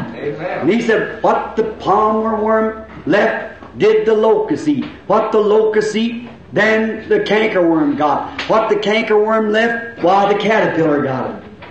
That's what he said. And that's exactly, that's the tree of God. The tree, cut it down. The cankerworm. All right. The Roman caterpillar started eating on that bride tree and took it all the way to the roots, cut it all the way back, everything, cut the tree right off, uh, like it did Christ Jesus, the bridegroom. Cut the bride right down. Amen. And started out in creeds and denominations. Amen. Same old bug. But what? Oh, glory. But in its roots was the predestinated seed. Amen. The royal seed of Abraham. Amen. It could not die. Amen. The word was in the roots of the promise, I will restore, saith the Lord. Amen. Wow! All the years that the caterpillar cut off, yeah. all that the locust eaten, all that all the rest of the bugs eat up, I will restore it Amen. Back, saith the Lord. Hallelujah! Thank you. Hallelujah. I'll compare this with last Sunday and Sunday before these messages now. Listen close now as you come to the closing. Watch. I will restore, saith the Lord. Amen. All that the bugs eat off, I'll bring every bit of it right back again. Hallelujah. Hallelujah. Now, sit quiet if you can for a few minutes and listen close. Get ready and pray with all your heart for God to reveal it to you. So God's promise begin to restore it. Yes. For God said He would restore it. And just as same as He raised up that bride tree, bridegroom tree, He'll raise up the bride tree. Because there's going to be one right on the shores of the world. What now? All right. So God's promise began. I will restore, saith the Lord, all that the locust eat, caterpillar.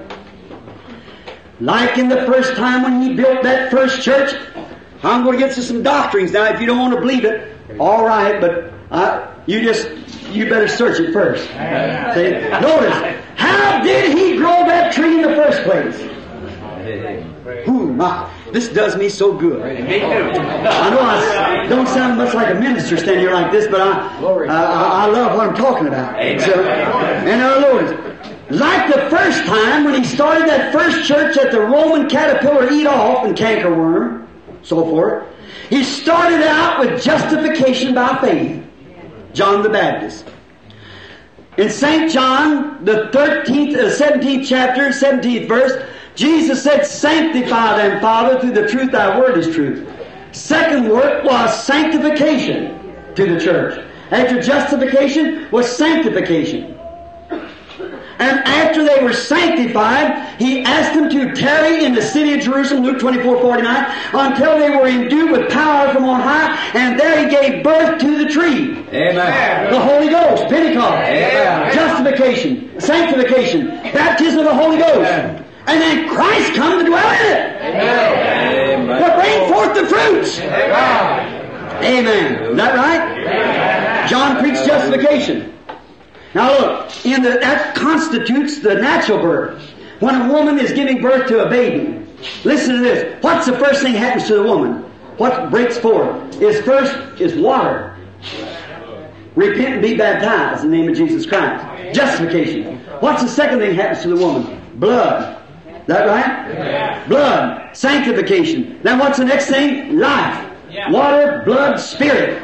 Saint John, First John five, seven, seven, five, brother, I believe it is, said, there are three that bear record in heaven, the Father, the Word, which is the Son, and the Holy Ghost. These three are one. Amen. And there are three that bear record in earth, yeah. the water, the blood, and the Spirit, and they are not one, but agree in one. Amen. Amen. You can't have the Father without having the Son. You can't have the Son without having the Holy Ghost. But you can't be justified without being sanctified. You can't be sanctified without having the Holy Ghost. What about that Nazarene, brother? Amen. They have been sanctified by Jesus Christ a year and six months before the Holy Ghost ever come. Amen. Is that right? Amen. They were sanctified by Jesus Christ. Now, as he brought forth the first bride tree that the locusts and palm worms eat down, he's restoring the second tree, braided up from their predestinated roots, that cannot die, that's standing by the rivers. It's living in this waters. It couldn't show itself, but it's there anyhow. Amen. Now, it's starting to notice the same insect as he restores back the same thing by the same way.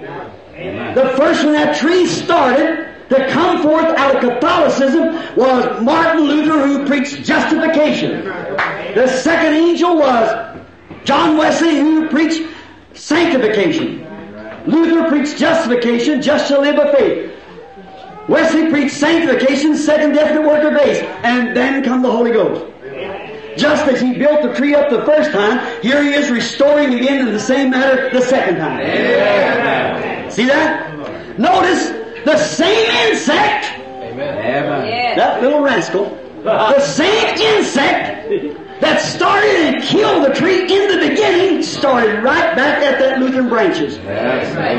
But what? It can't kill it. Amen. It can't kill it because God then said, I will restore. Amen. That insect started on Luther to kill all the Lutheran branches. It come right over to Wesley and kill all the Wesley branches. But the main part of the tree keeps coming. Now notice in the old time, when the tree was killed, it was killed. Went plumb to the roots. When they killed it back there. But this time, because the word's predestinated, there's nothing going to stop it. Amen. God said, I will restore. Hallelujah. No matter how much they organize, how much they do this, that, or the other, I'm going to restore it. Amen. Amen. That is it. All the laughing, making fun, scoffing, calling holy rollers, nonsense, everything you want to, God still said, I will restore, saith the Lord. Amen. Just as sure as he raised Jesus out of the grave, under three days, under three dispensations, or three sections, he's going to raise the church to its fullness and power again. Amen. I will restore, saith the Lord. What happened? That old caterpillar started eating and having the same kind of effects that he did. Well, what did he do? He only got the Lutheran branches. He never got the spirit behind there that Luther had. For it lived right on. Amen. Then along come Wesley. And after Wesley died, that great prophet, after Wesley died, what did they do? They organized and all the branches died. But what did he do? The church lived right on. Come right on into Pentecost where they organized. What happened? The branches died. Well, what? The church goes right on. Amen. What? The same thing Pentecostal did, the same old tactic, denominational creed that took it in the first place to destroy the tree in the, the bride tree in the first place is the same old tactics that the devil did on this second tree. Amen. But what? God predestinated it. She's got to go on. Amen. Regardless, if it all, if it wouldn't been when Luther organized, that would have settled it right there. It all went back just like another. It had been Second Catholic Church, Roman Catholic Church. Right. See? But God was determined to. He's done spoke His word. His law will see that it comes to pass. No matter how many late frost it has, it's going to live anyhow. Amen. It might have cold spell and denominational difference and everything, but that tree's going to live. It's a sure. There's a living God to make it live. Amen. Yes, sir. He said, I will restore it. I know we got some late spring, late season of Easter coming. The Lord's tearing is coming this day and everything like that. And the cold winds kill a lot of them denominational branches, but it can't kill that life. It's predestinated. Amen. Heavens and earth will pass away, but my word shall not. Amen. All that He foreknew, He called. Those who He called, He has justified. Those who He has justified, He has already Amen. Glorified. Hallelujah. It's written in the book of Lamb's book of life and cannot die. Amen. Hallelujah. All the, Hallelujah. All the bugs that hell can turn loose on will never stop her. No communism, Catholicism, no nothing else will stop it. I will restore, saith the Lord. Amen. All the man-made Roman trees will never hang it there. All the graves will never keep it there. All the big denominational stones laying at the door will never keep it in there. I will restore, saith the Lord. I'll bring forth that same church in its same power. I'll bring that bride out just like she was back there with the same signs, the same fruit, the same things that they did. I'll bring her back again. I will restore. What? Restore all that the denominations eat off. Restore all the organization eat off. I will restore, saith the Lord. All of it.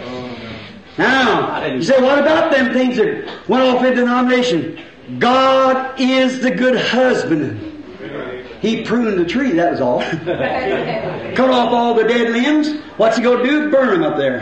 Exactly. God is the husbandman of, the, of this tree. He takes care of it. He watches over His heritage. He, what is His heritage? His own Word. He watches over His Word to confirm it.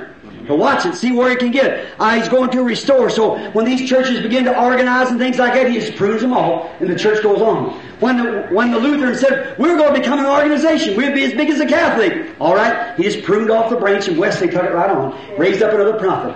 Then as soon as Wesley did it, uh, well, Wesley died, the great prophet. What did he? Organize it. On come Pentecost. As soon as she died, he pruned that off. He's raising right on up. See? He's going to restore. Where does the fruits grow? It don't start down here on the bottom. It starts in the top. Where does the sun hit the tree first? Ah, glory. In the evening light, at the top of the tree. Oh, God. Down on the bottom branches, but up there at the top of the trees where the fruit ripens at. Amen. Amen. Amen. Amen. Do you love Him? Amen. Amen. Amen. Will you serve Him? Amen. Amen. Do you believe Him? Amen. Amen. I sure do believe Him with all my heart. Yes. Now, what is it? He's going to prune off them old dead vines. As she comes up, all those organization vines, so she gets right in the top of the tree. That's where He's going to get His fruit. Now notice, God prunes her. All right. They are dead and won't come into the, the presence of God, won't come in the first resurrection, but be with the vine fruit of the original organiza- uh, uh, vine of God. They'll go into the organizational group, but they won't come with the fruit of the vine. Amen. Now look, God never did put out uh, organization. The church puts a dress in an organization, and God cuts it off. Amen. Cuts off its lifeline. It bears organizational fruit. But if that vine put forth a branch that come out of the vine, it'll bear the same as that did. Amen. So you see, the first one was, and Rome sent their beetles over there and eat it off, but God's going to grow one so high that it can't touch it. Amen. It's going to come on up. Amen. Amen. I'm, let's go. Mm. The tree goes from one place to another, from one dispensation to another dispensation. From Luther, it went to Wesley. From Wesley to Pentecost. From Pentecost, it goes to the Word. It is Easter again for the true believers of His never-failing Word. Amen. It's Easter. It's a resurrection. Amen. God's got people everywhere.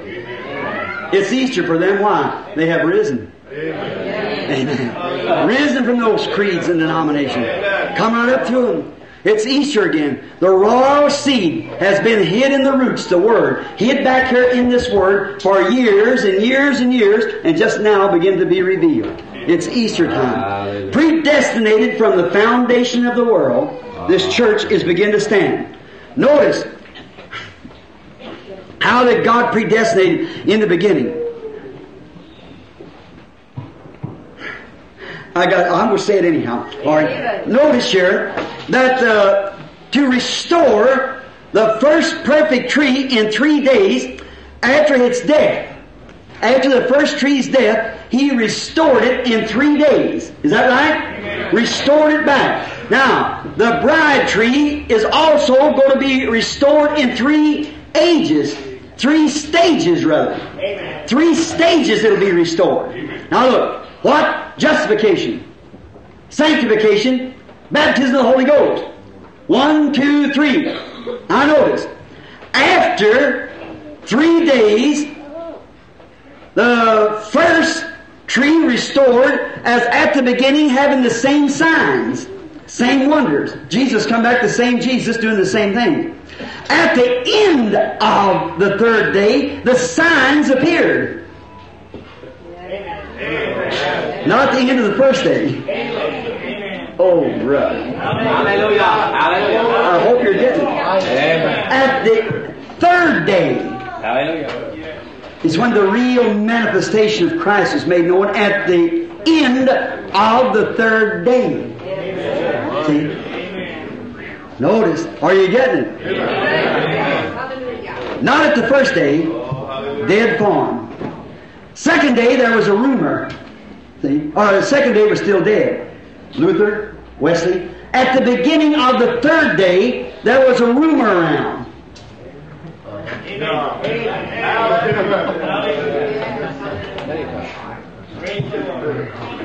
Nothing on the first day, Luther. Nothing on the second day. And in the third day, the dispensation of the Holy Spirit, there was a rumor around that He was the same yesterday, today, and forever. Amen. But at the end of the third day, hallelujah, hallelujah, amen. That's where He made Himself known. Amen. Come right among them. Amen. Come among His people. Amen. And said, "Look at me. I'm the same one." Amen. The dead forms went on until they got to Pentecost and began to roam around that He was. Now here in the last day, here He is right with us. Moving right among us.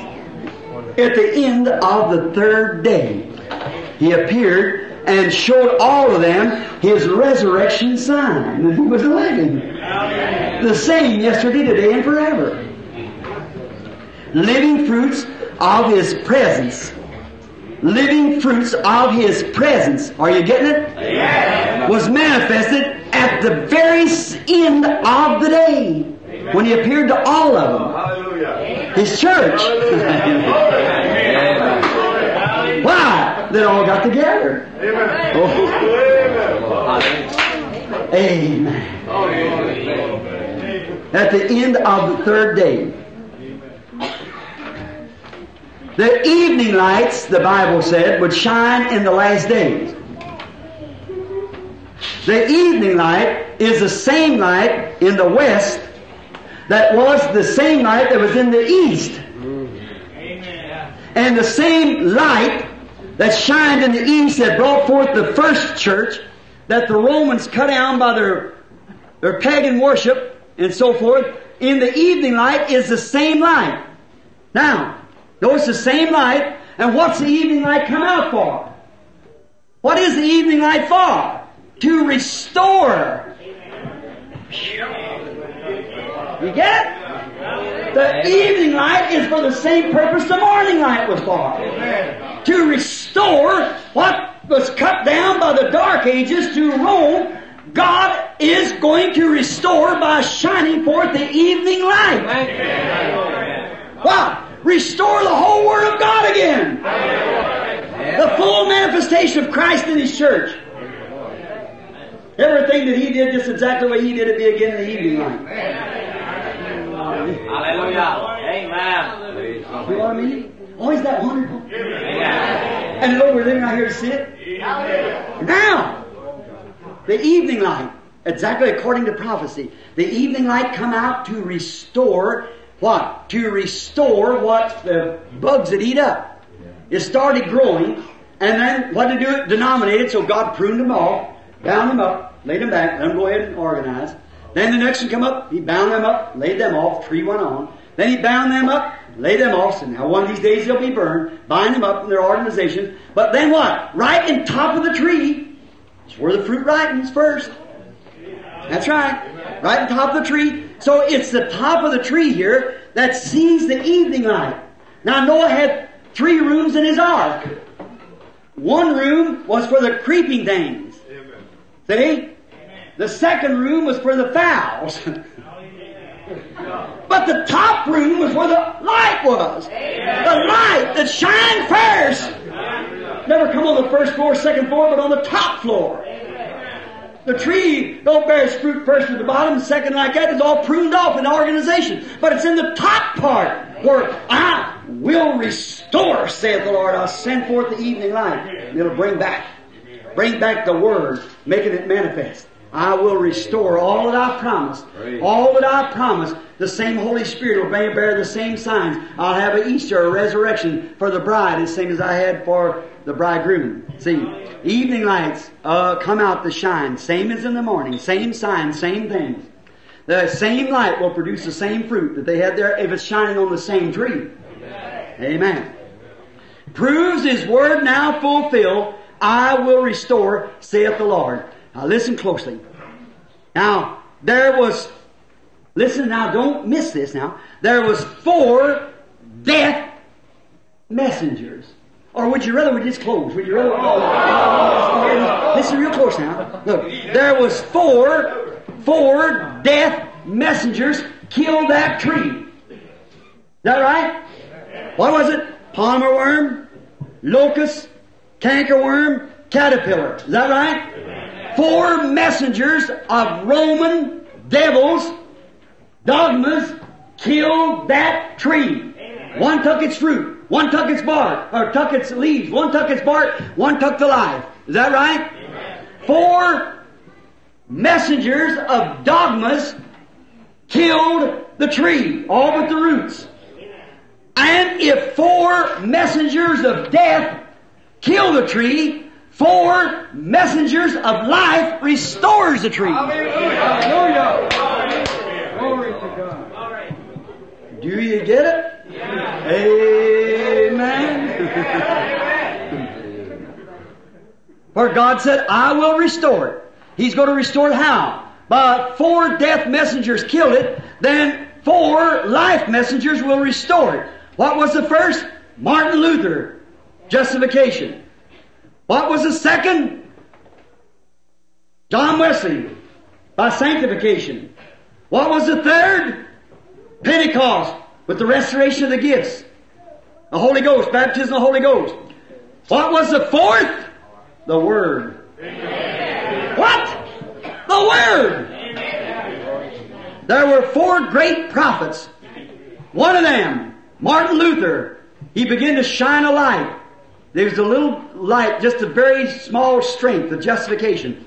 Long come Wesley, stronger, sanctification. After Wesley come, the stronger than him, Pentecostal, the baptism of the Holy Ghost. And another great prophet, see? But in the last days of Malachi four, Elijah is to come with the very word. The word of the Lord came to the prophet in the evening lights. Is to come forth to restore and bring back what? Turn the hearts of the children back to the truth. Amen. Fourth line. Four killers took it. Four messengers destroyed it. Four messengers of death took it away in dogmas. Four messengers of righteousness restored it back again. Amen. Prophesy, son of man. Can these bones live? Wish we had time. I got to go down here. But I had to miss that. Prophesy. Can these bones live? What's the four stages of that coming forth of that church? Amen. What's the four stages of Ezekiel's dry bones coming forth? But the life only comes not when the sinew skin is on, but when the wind blowed upon him. That's when comes out that four stages of life. I will restore, saith the Lord. Hallelujah. Hallelujah. Glory. Hallelujah. Praise be to God. The fourth light is to come that will bring forth the same signs. Watch. Justification brought back the pulp. Sanctification brought back the bark. Doctrine of holiness. What brought back the leaf? Pentecostals. What is it? Pentecostals. Leaves clap their hands. Joy. Rejoicing. Pentecostal. What? The fourth was the Word itself. The Word made flesh. Fruits of the proof of the resurrection sign. Amen. That Christ has finally, after justification been planted, sanctification been planted, baptism of the Holy Ghost, organizations died out, and Christ has again centered Himself. Amen. Like that cap of the pyramid. First line, justification, sanctification, baptism of the Holy Ghost, then coming of the cap. What is it? That Holy Ghost bunch being honed out so that it can fit with the same kind of ministry He had when He went away, that when He comes back it'll catch the whole thing in the rapture, where the justified, sanctified, and baptized in the Holy Ghost, that pyramid will stand again.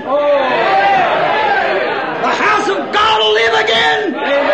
The tree of life is growing again.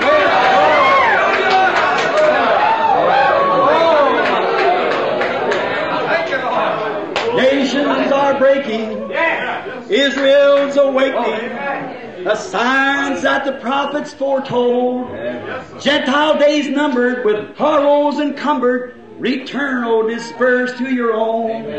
The day of redemption is near, man's hearts are failing for fear. Be filled with the Spirit, your lamps trimmed and clear. Look up, your redemption is near.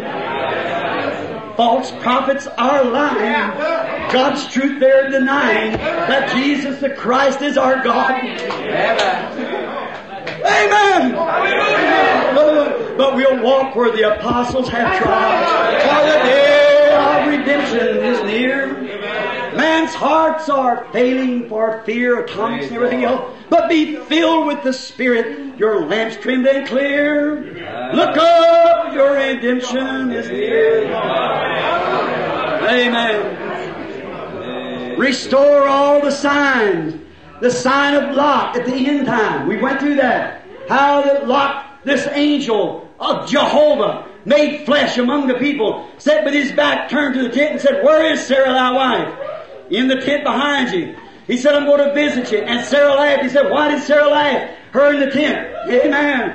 Jesus said it'll be the same thing at the coming. Amen. Oh, then the evening light of Malachi four comes shining through the darkness. Amen. Hallelujah. To bring the evening light on the predestinated Word out. Hallelujah. Hallelujah. Hallelujah. What's that fourth message to be? What's that fourth messenger? To shine the light on the Word. The Word's predestinated. It has to come forth. Something has to do it. For God said, "I will restore," saith the Lord. I will restore. Right. The evening lights come shining through on that predestinated Word. Yes, sir. Oh, it shall be light in the evening time. The path to glory you will surely find. In the waterway is the light today, buried in the precious name of Jesus. Young and old, repent of all your sins. The Holy Ghost will surely enter in, for the evening lights have come. It is a fact that God and Christ are one. They are one together, one in us. The same signs human beings can't do is manifesting themselves.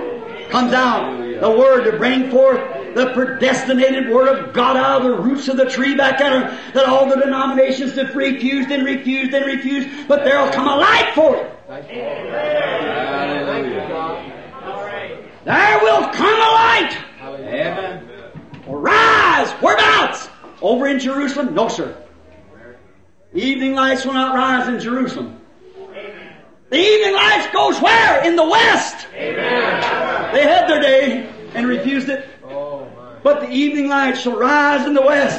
What for? To shine upon the word. Amen. What? To ripen the fruit. Amen. Bring forth the bride tree with the same signs, wonders, and fruits that they had at the beginning. Amen. Shall be light in the evening time. Light. Oh, the word will then bring forth its fruit in its season. It shall not wither, but it will bring forth its fruit, David said, in its seasons. Yeah. Amen. Same fruit it had at the beginning. Now, with His word in His predestinated stage as He's got it now, and we see these words all being manifested, what is it? It's a perfect vindication that the coming of the Lord is at hand.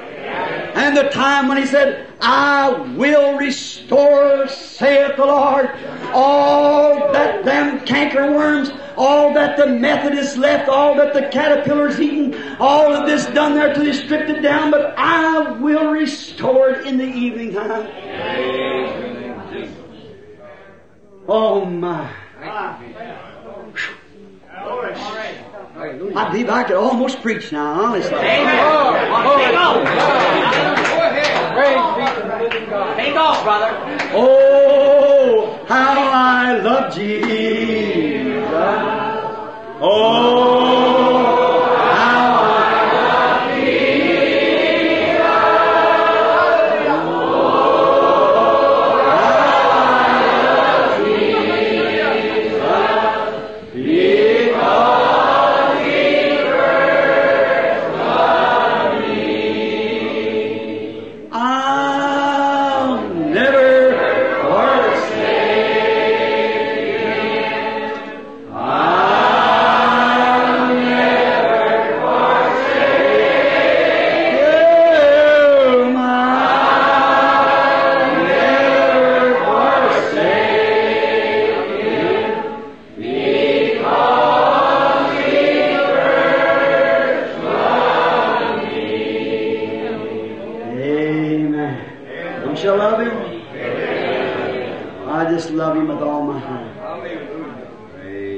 Shall we have a prayer line? Amen. Father God, into your hands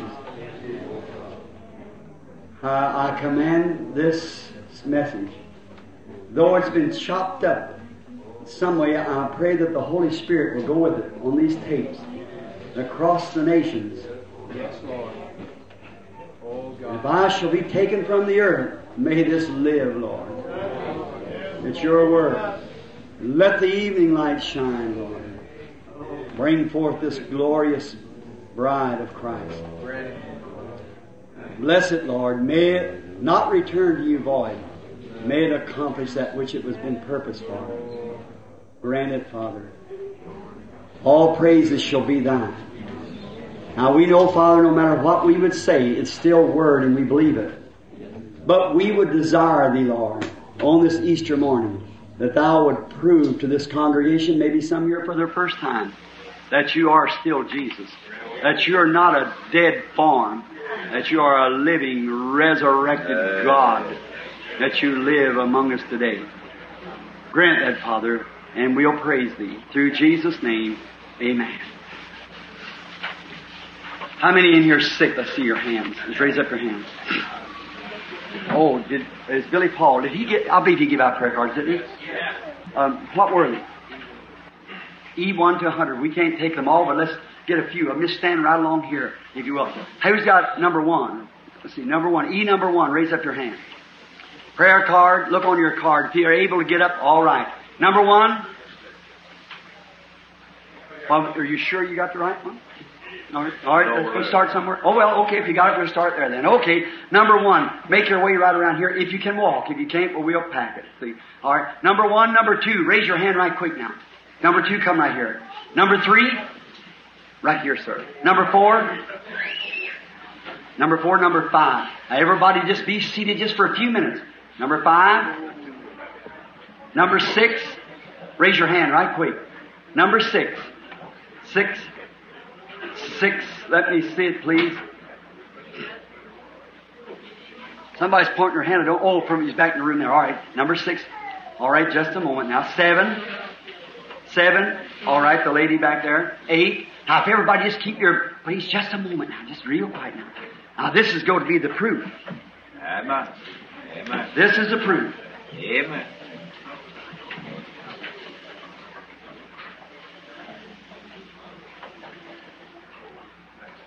Six, seven, one, two, three, four, five, six, seven.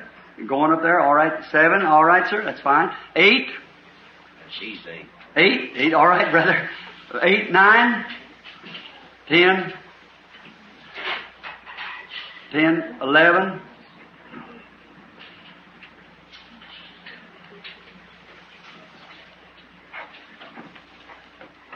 twelve,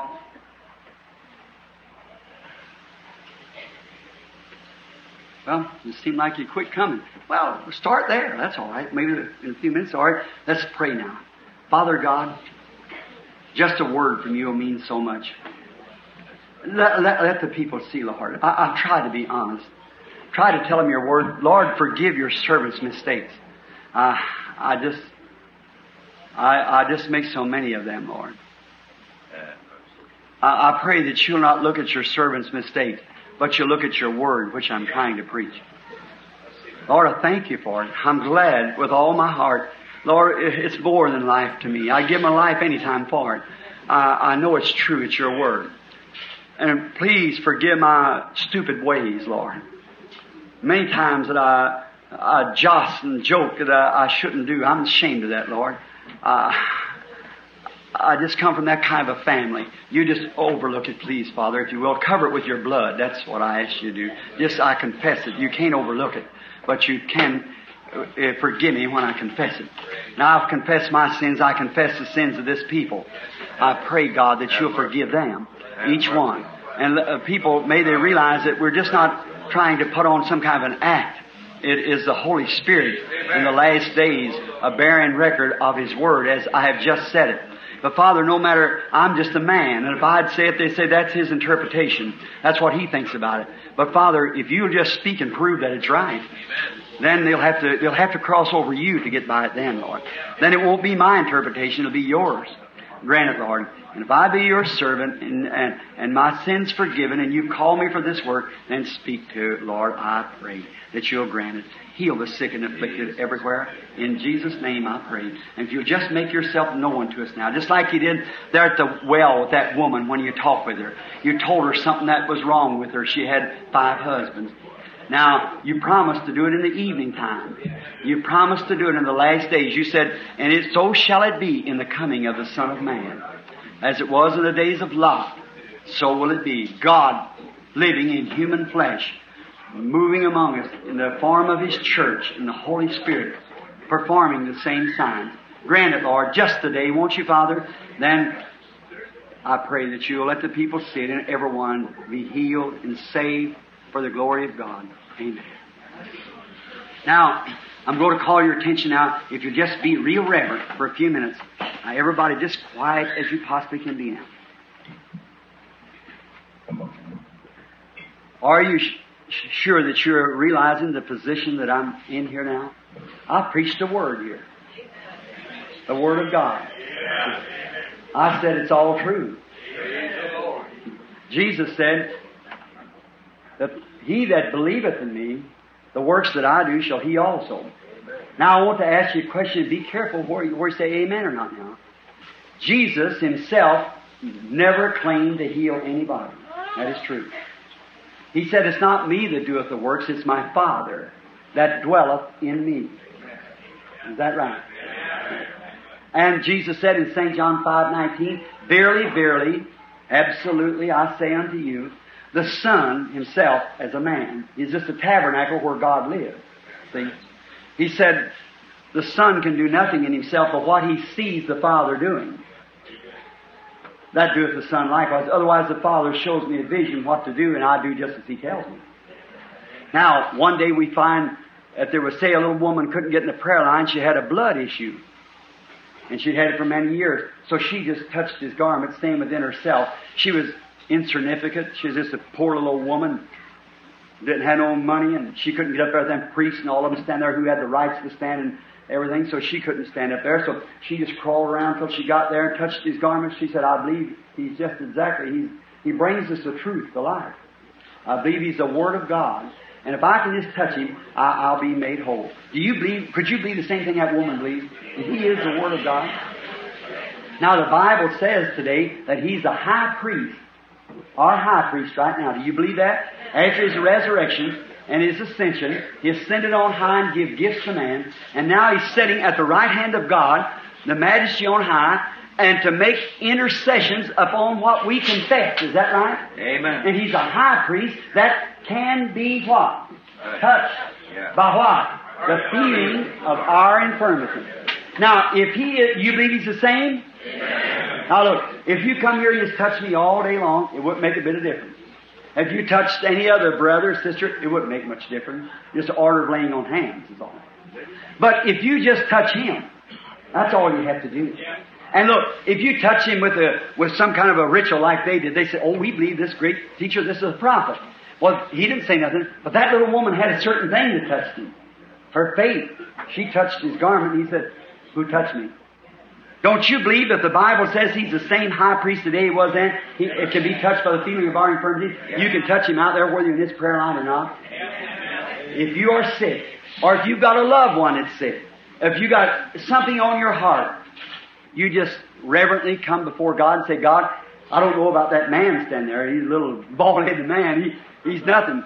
But I believe that what he preached is the truth. Amen. And I believe that he said the right thing, that you are the high priest. Now, I want to touch you. And if he's told me the truth, then you use his lips to speak back and tell me like you did the woman back there. See if he's the same yesterday and forever. Amen. That's right. Do that. That isn't just to make him the same yesterday and forever, isn't it? Amen. I, everyone, keep your position and just reverently pray. What's that? Um, how, I've got ten back there now. ten, eleven, twelve, thirteen, fourteen, fifteen. With prayer cards, ten, eleven, twelve, thirteen, fourteen, fifteen. sixteen, seventeen, eighteen, nineteen, twenty, twenty-one, twenty-two, twenty-three, twenty-four, twenty-five. That would make a pretty good line. If we, I hope we don't have to keep you here very long. But now, are you the pianist? That's all right. Just, that's all right.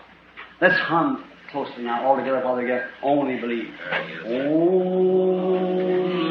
believe. Only believe. All things are possible. Only believe. All Just oh, believe what? His word is coming. For what? All things are possible. Only coming down off the mountain, there stood the disciples. They were defeated on an epilepsy case. The father standing there looking at his child crying. The disciples are going through all their maneuvers, but it wouldn't work. Jesus come walking up. Some of them said, there he is. Somebody pointed them to Jesus. Away from the clergy to Jesus. That's where I want to point people. Not to me or some church, but to Jesus. Said he is able. So the father run, fell down at his feet and said, Lord, have mercy on my child. He's fiercely vexed with the devil. He pines away. He froths at the mouth. He falls into spasms, epilepsy. He said, and I've took him everywhere. Even your disciples couldn't do nothing for him. Jesus said, I can if you'll believe. For all things are possible to him that believes. Just oh, same yesterday and that's all. And I get tight.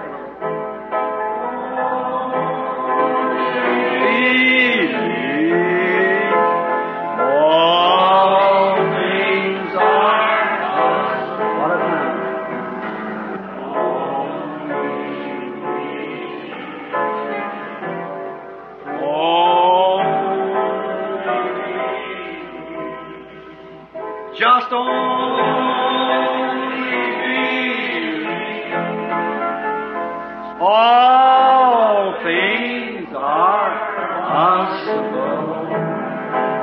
just only.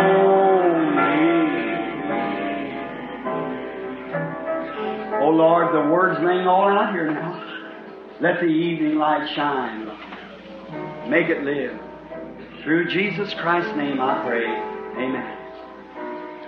Now in the name of the Lord Jesus Christ, I take every spirit in here under my control for His glory. Now look down this prayer line. There isn't one person in that prayer line that I know. They're everyone strangers to me. All of you in that prayer line is strangers to me, and I don't know nothing about you. Your troubles are nothing. Raise up your hands. Everyone along in the prayer line. How many in the audience is strangers to me, and I don't know nothing about you?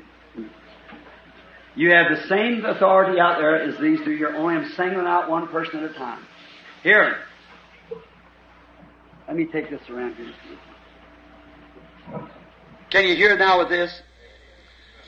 This lady here. Here's a man and woman meets again. I don't know her, never seen her. She's a stranger to me, but just a perfect stranger. I'm only acting upon the basis of that word. Amen. That word said, "The works that I do shall you do also, if you believe in me." And the other morning when that vision come again after thousands of them, and said, "The never-failing presence of Jesus Christ is with you wherever you go." I believe that. Solemnly with all my heart. I never see you again. You believe that to be the truth? That is true. Here's a woman that I've never seen in my life. She's just a woman that received a prayer card. The way the boy usually does it, he comes in here and takes the prayer cards and shuffles them all up together before you people. Give anybody a prayer card that wants one, wherever it is. No one knows where the lines go to start or nothing about it. Therefore, the boy couldn't say, "Oh, now here, I, uh, if you give me so much, I'll put you up front and be sure that you're there." He don't know himself. Nobody knows. We just start wherever the Holy Spirit says call, we call from right there. And I trust sometimes that I get somebody, when I'm here especially, that somebody that hasn't, never, strangers, see, that I don't know. Now, if this woman standing here, if the, there's something wrong, she may be sick, she may have somebody else sick, she, she, she may be just standing there, maybe she's just putting on like she's sick. And maybe she's just standing there trying to expose something. If she is, just watch what happens. See? You've had seen that tried too, haven't you? Yes, sir. Watch them pack her out the door dead. See? So now you you just find out. See if it's right or not. See? Try it. See? Now, we're not playing church, friends. We're at the end time. The fruit's in the top of the tree is the ripening. I tried. The Lord is coming. I don't know her. God knows her. He knew her before there ever was a world. He knew her. He knew she'd stand right there. He knew I'd stand right here, for He's infinite. Is that right? Now, if He's infinite and knew it, then He knows why the woman stand there. And then the same God that the Jesus, when He was here on earth with a God in Him, had talked to the woman at the well and told her something was wrong with her. We all know what it was, don't we? And she said, "Sir, you must be a prophet." That was her first expression. Now, we know that it's time for the Messiah to be here, which is called the Christ. And when He comes, that's going to be the thing that He does. Now, if He's the same yesterday and forever, and promised by this word that I've just preached that in the evening time He would be here and do the same thing, then we're looking for it, isn't it? Aren't we? Looking for that resurrection of that church. Now, if He will perform to this woman the same as He did back there, that confirms the word. That is right. Now, the lady just held her hand, and me too, that we're strangers one to another. I don't know her, never seen her. She's just a stranger standing here. So are you out there, many of you. I know some of these people sitting along here, and um, I don't know many. I know Miss Collins here, I'm sure of that. Sister, Brother Ben's wife. And uh, I've seen Brother and Sister Dow here. Brother Wright, Brother and Sister Dow, Brother on the end. I know some of you around here, but I, I don't know too many of you because I'm not in here very much. Get acquainted. And uh, we have uh, strangers in here. And so you just pray. If I be a stranger to you, and I profess that the evening lights have come, and the evening light would be the same as the morning light. It would reveal the same mysterious fruits of God, spiritually speaking. That is right. I'm only talking to you like He did that woman at the well. He said, "Bring me a drink." I'm saying the same thing. That's not me, it's him. But if he will reveal to me what you're standing there for, see, if he will reveal to me what you're there for, then you'll know that he does know all about your life. If he'll tell you something that has been, see, you know whether that's right or not. Then if he knows what has been and can tell you that, he can surely believe in man for what will be if he can already tell you what you've done back here. Surely that would reveal the front of it, or the back of it, four of it, and all of it, make it right. Will the congregation believe on him with all your heart if you'll do it? I believe you believe whether you did it or not. You still believe it, but this only clamps it down. Now I'm just looking at the woman, and she's becoming anointed. She's aware, being a stranger to me, but just let me show you now. Many of you see that picture hanging up there. Uh, that's not uh, up at that light. That's exactly what's hanging right here between me and that woman right now. Did you see that? Kind of a kind of a cream, yellowish, green, emerald-like light, as you call it. It's milling right. That's what's making her feel. I just let me show you something. You feel a real sweet, humble feeling. If that's right, lady, raise up your hand so the people can see. See? It's, she can't help but it's right there. See? Now, now, if it breaks in on her, I don't know. It depends. That has to be God. I can't do it myself. It's it's God. I have to do it. Yes, the lady is really, by natural, would be pending an operation. She's got something that the doctor would tell her that must be operated for, but she doesn't go to the doctor. That is right. And she uh, she it's uh, a growth. And that growth is on the right side, near the spine. That is right. That's right. Raise up your hand so the people see. Now you believe? Now you don't see it. See? But you believe it with all your heart now. It's true. All right? All right? Now you say, maybe you guess that, Brother Bram. You can't guess that a million times perfect. Well, just let her stand there a minute. It's gone from me right now. Now let's, let's see just a moment. See, she seems to be all right, Christian. Now let's see. Now just, if he will tell us something else, that would be, yes, here she comes right back up again. Yes, sir, she's a, she's a, yes, it's a, it's a growth that's, that the doctors would remove, and it's, it would cause her trouble, but she is going to trust Christ for it. And uh, not uh, only that, she isn't from around here. And she's got somebody with her. It's her husband. And he's suffering too. That's right. Do you believe God can tell me while I'm looking right at the man here in this vision what's wrong with him? Well, tell him to go eat his dinner. His stomach trouble has left. You believe it's Christ doing that? You're from Tennessee. Nashville. That's right. Missus Binkley. All right, you can go back home now and be well, you and your husband. God bless you. You believe the Lord Jesus? If that isn't the same Lord Jesus that was here in the days gone by, in the evening light church, examine the woman, talk to her, ask her if those things, what was said, was right. If you just believe. Now, are you satisfied that he's Christ the same? Now, you know I couldn't do that. I'm a man. I'm your brother. But he's God. Now, let's see. Is this the next person? You was in the prayer line? All right. Now, of course, that anointing, you realize, just weakens me like I don't know what. Now, Jesus, when that little woman touched his garment, he said, I perceive that virtue went from me. Is that right? That means strength. He got weak. And if, he, if that would have happened to the Word itself, what would it do to just one the Word came to? What would it, if it did that to the Son of God, what would it come to me, a sinner saved by His grace? See, it just swims me around and around. See? But yet, I'm here to represent Him. To rep, I'm a poor representative. I, I repent of all my sins. That, that you won't look at what I am, but look who He is. That you'll look that way. Now, I'm a stranger to you, lady. I don't know this woman either. We're strangers to one another. That's right. Now, if the Lord Jesus, me not knowing you and you not knowing me, if the Lord Jesus will reveal something to me that you're here for, something you've done or something you ought not have done, or something in that way, you know, it'd be a, that would be an outstanding miracle. That's something that cannot be explained. A miracle is something that cannot be explained. Anyone knows that, see? That would be an outstanding miracle. It would be more of a miracle if there was a, a lady sitting here in a wheelchair and had arthritis and all stoved up. I'd tell her, get up and walk, and she'd go walking out of there. Everybody'd scream at that. But you see, actually the power of, of her faith to believe and just get up and walk could do that.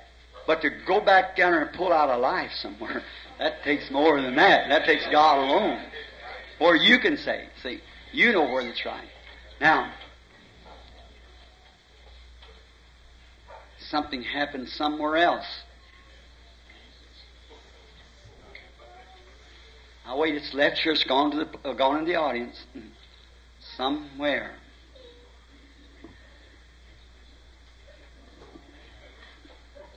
Somewhere.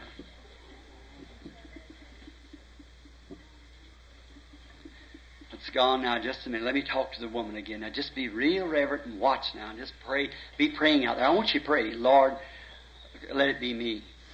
Some of you people out there that won't be in the prayer line, just pray. Again, I speak to you. To, for your faith.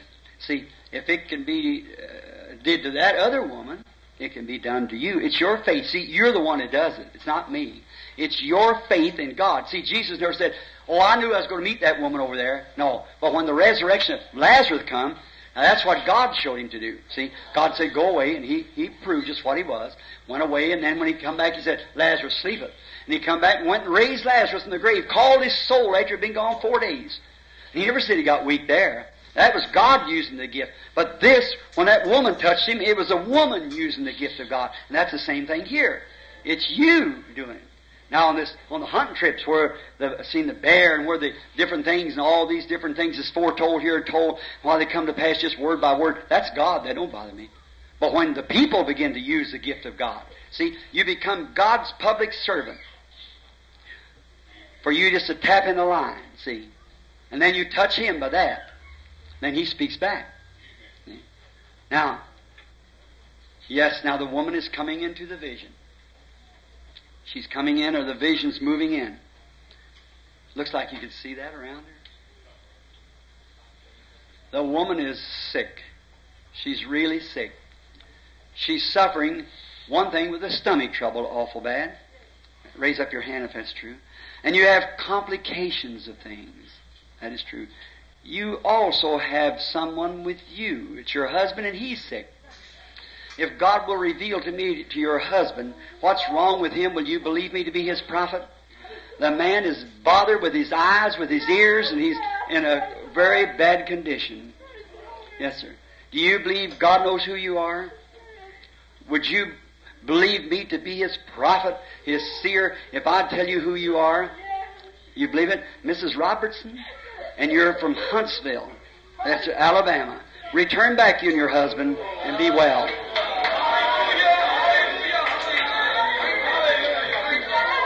You believe?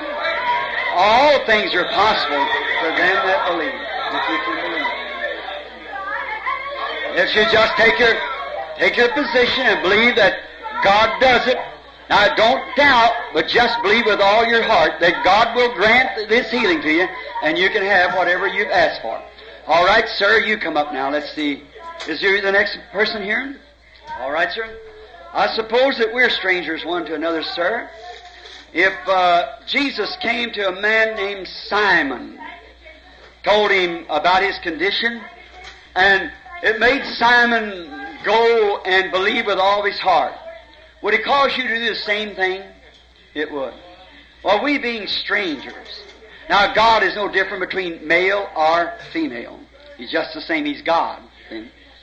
And do you, will you believe that that feeling that's around you now, that God will be able to reveal to you through me, His servant, that something that you're here for, something's wrong with you, or whatever it is, you know whether it's the truth or not? All right? May He grant it. The man is coming into a vision. or the visions coming into the man. He is not here for sickness. He's here seeking the baptism of the Holy Ghost. That's what he's seeking. That is right, sir. Yes, sir. And um, you're not from here. You're from up the road here, a place called Seymour, Indiana. That's, that's where you're from. They call you Bill. Bill, return back and receive the Holy Ghost in the name of Jesus Christ. Believe it. Come, lady. Do you believe me to be His prophet? You believe that Jesus Christ, the Son of God, lives, and you believe it's His permitting this to happen like this? You believe it? How many have we had? What? See, I don't want to get too weak. All right? No. There's nothing. You're not here for yourself. You're here for somebody else. And that somebody else isn't here. If I'll tell you what's the matter with that somebody else, will you accept the healing and take and believe it's a cancer? You believe that they'll be healed? Then go. In the name of the Lord Jesus, and believe. That's this. You believe, all of you? You believe that anointing of the Holy Spirit? Isn't He wonderful? Are you believing?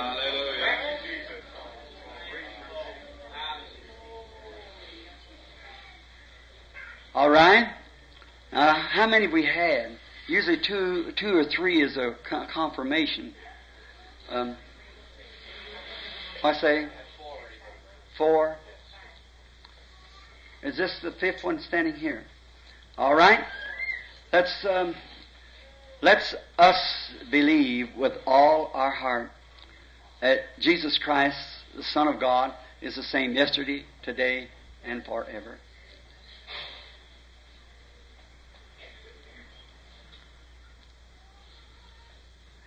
You're here for that baby. If God will reveal to me what's wrong with your baby, will you believe that God will heal it? The little fella has a serious heart trouble.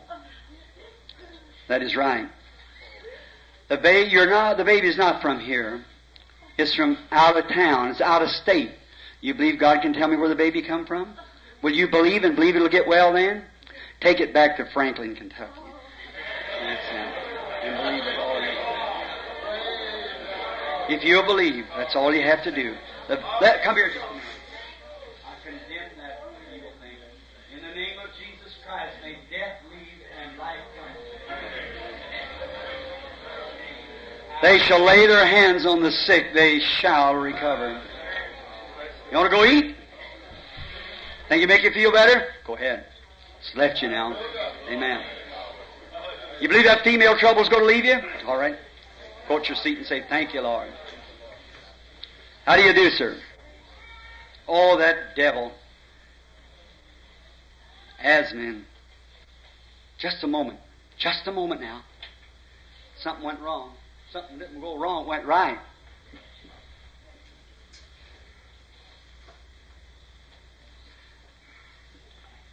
Now, there's something in here similar that caught that man just at that time. Let me see again what it was. Now, just look at me. Don't say nothing. Just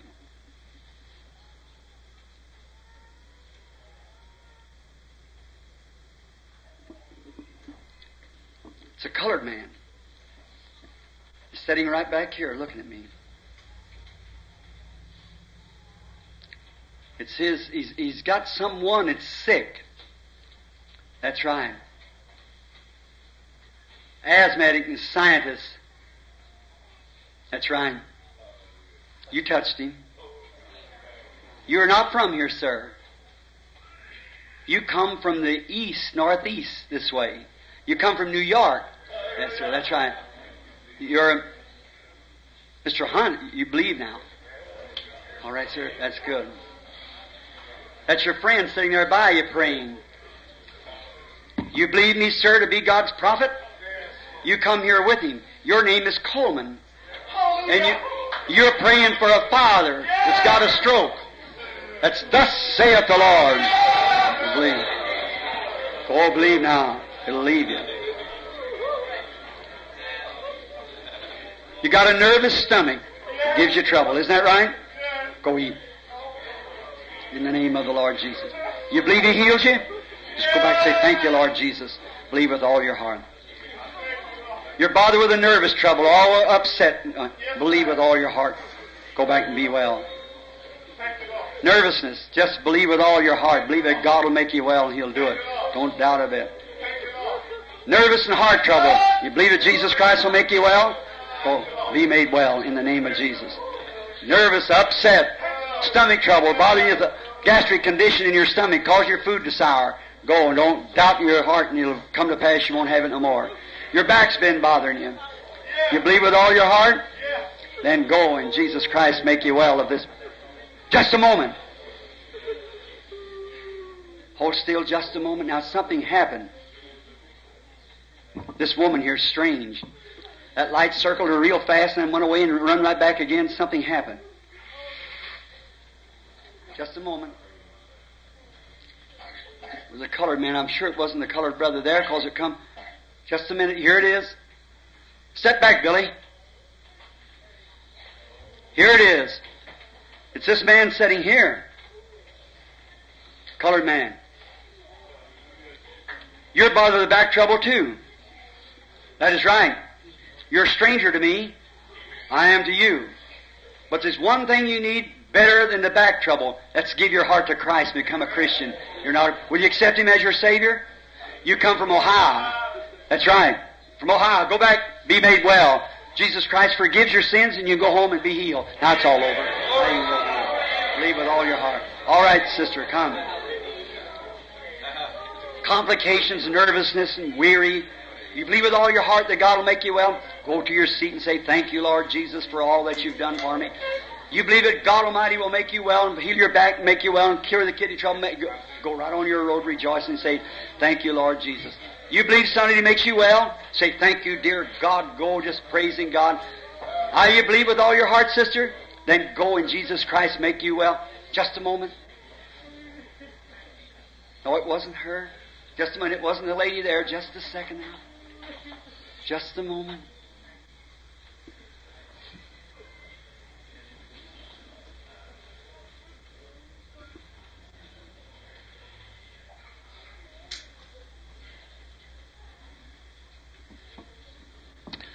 Seen water splashing and something. Somebody's here that's crossed the sea from somewhere.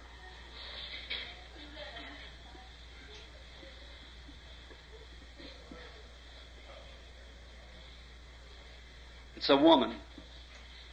And she's come from Holland. Where is she? There she is. All right, sister. You come a long ways for healing. You believe me to be His prophet? You suffer with rheumatism, arthritis, stiffness. Believe on the Lord Jesus Christ and take the message to your people. God bless you. It'll leave you and you can go and be made home. Amen. Do you believe?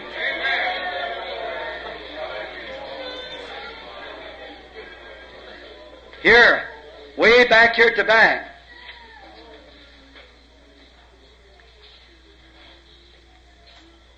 It's a woman sitting right back here. And she's suffering with a gallbladder condition. Oh, she's going to miss it. God help me. She, uh, she comes from Indianapolis. Her name is Gilbert. Stand up where you are, lady. There you are. Be made well in the name of Jesus Christ. Do you all believe with all your hearts? Lay your, is Jesus risen from the dead? Is He the same yesterday, today, and forever? Lay your hands on one another and let's pray while I pray for Sister Kelly. Lord Jesus, let your holy power come into the church now and may it sweep through and in our sister here that you spare her life, Lord. Give her this great healing that she's claiming for, Lord. Heal your people here. Give glory unto yourself. Grant it, Lord, and may these people here that's now got their hands on one another. Satan, we are now coming to these handkerchiefs. In the name of Jesus Christ, may each person be healed. Lord, confirm your word with signs following. And now Satan, you foul devil, you are defeated. God said He would restore the Son of God, in whom you betrayed, to your creeds. He promised to restore the church to its former conditions when the evening lights shined. And we're living in it. And by restoring, we have a right. We have our attorney. We have our lawyer, our high priest. And we're going to force the claim. You've held them long enough. You can't do it any longer. We charge thee in the name of Jesus Christ, by the power of His resurrection and the Holy Ghost is present now. Come out of this audience.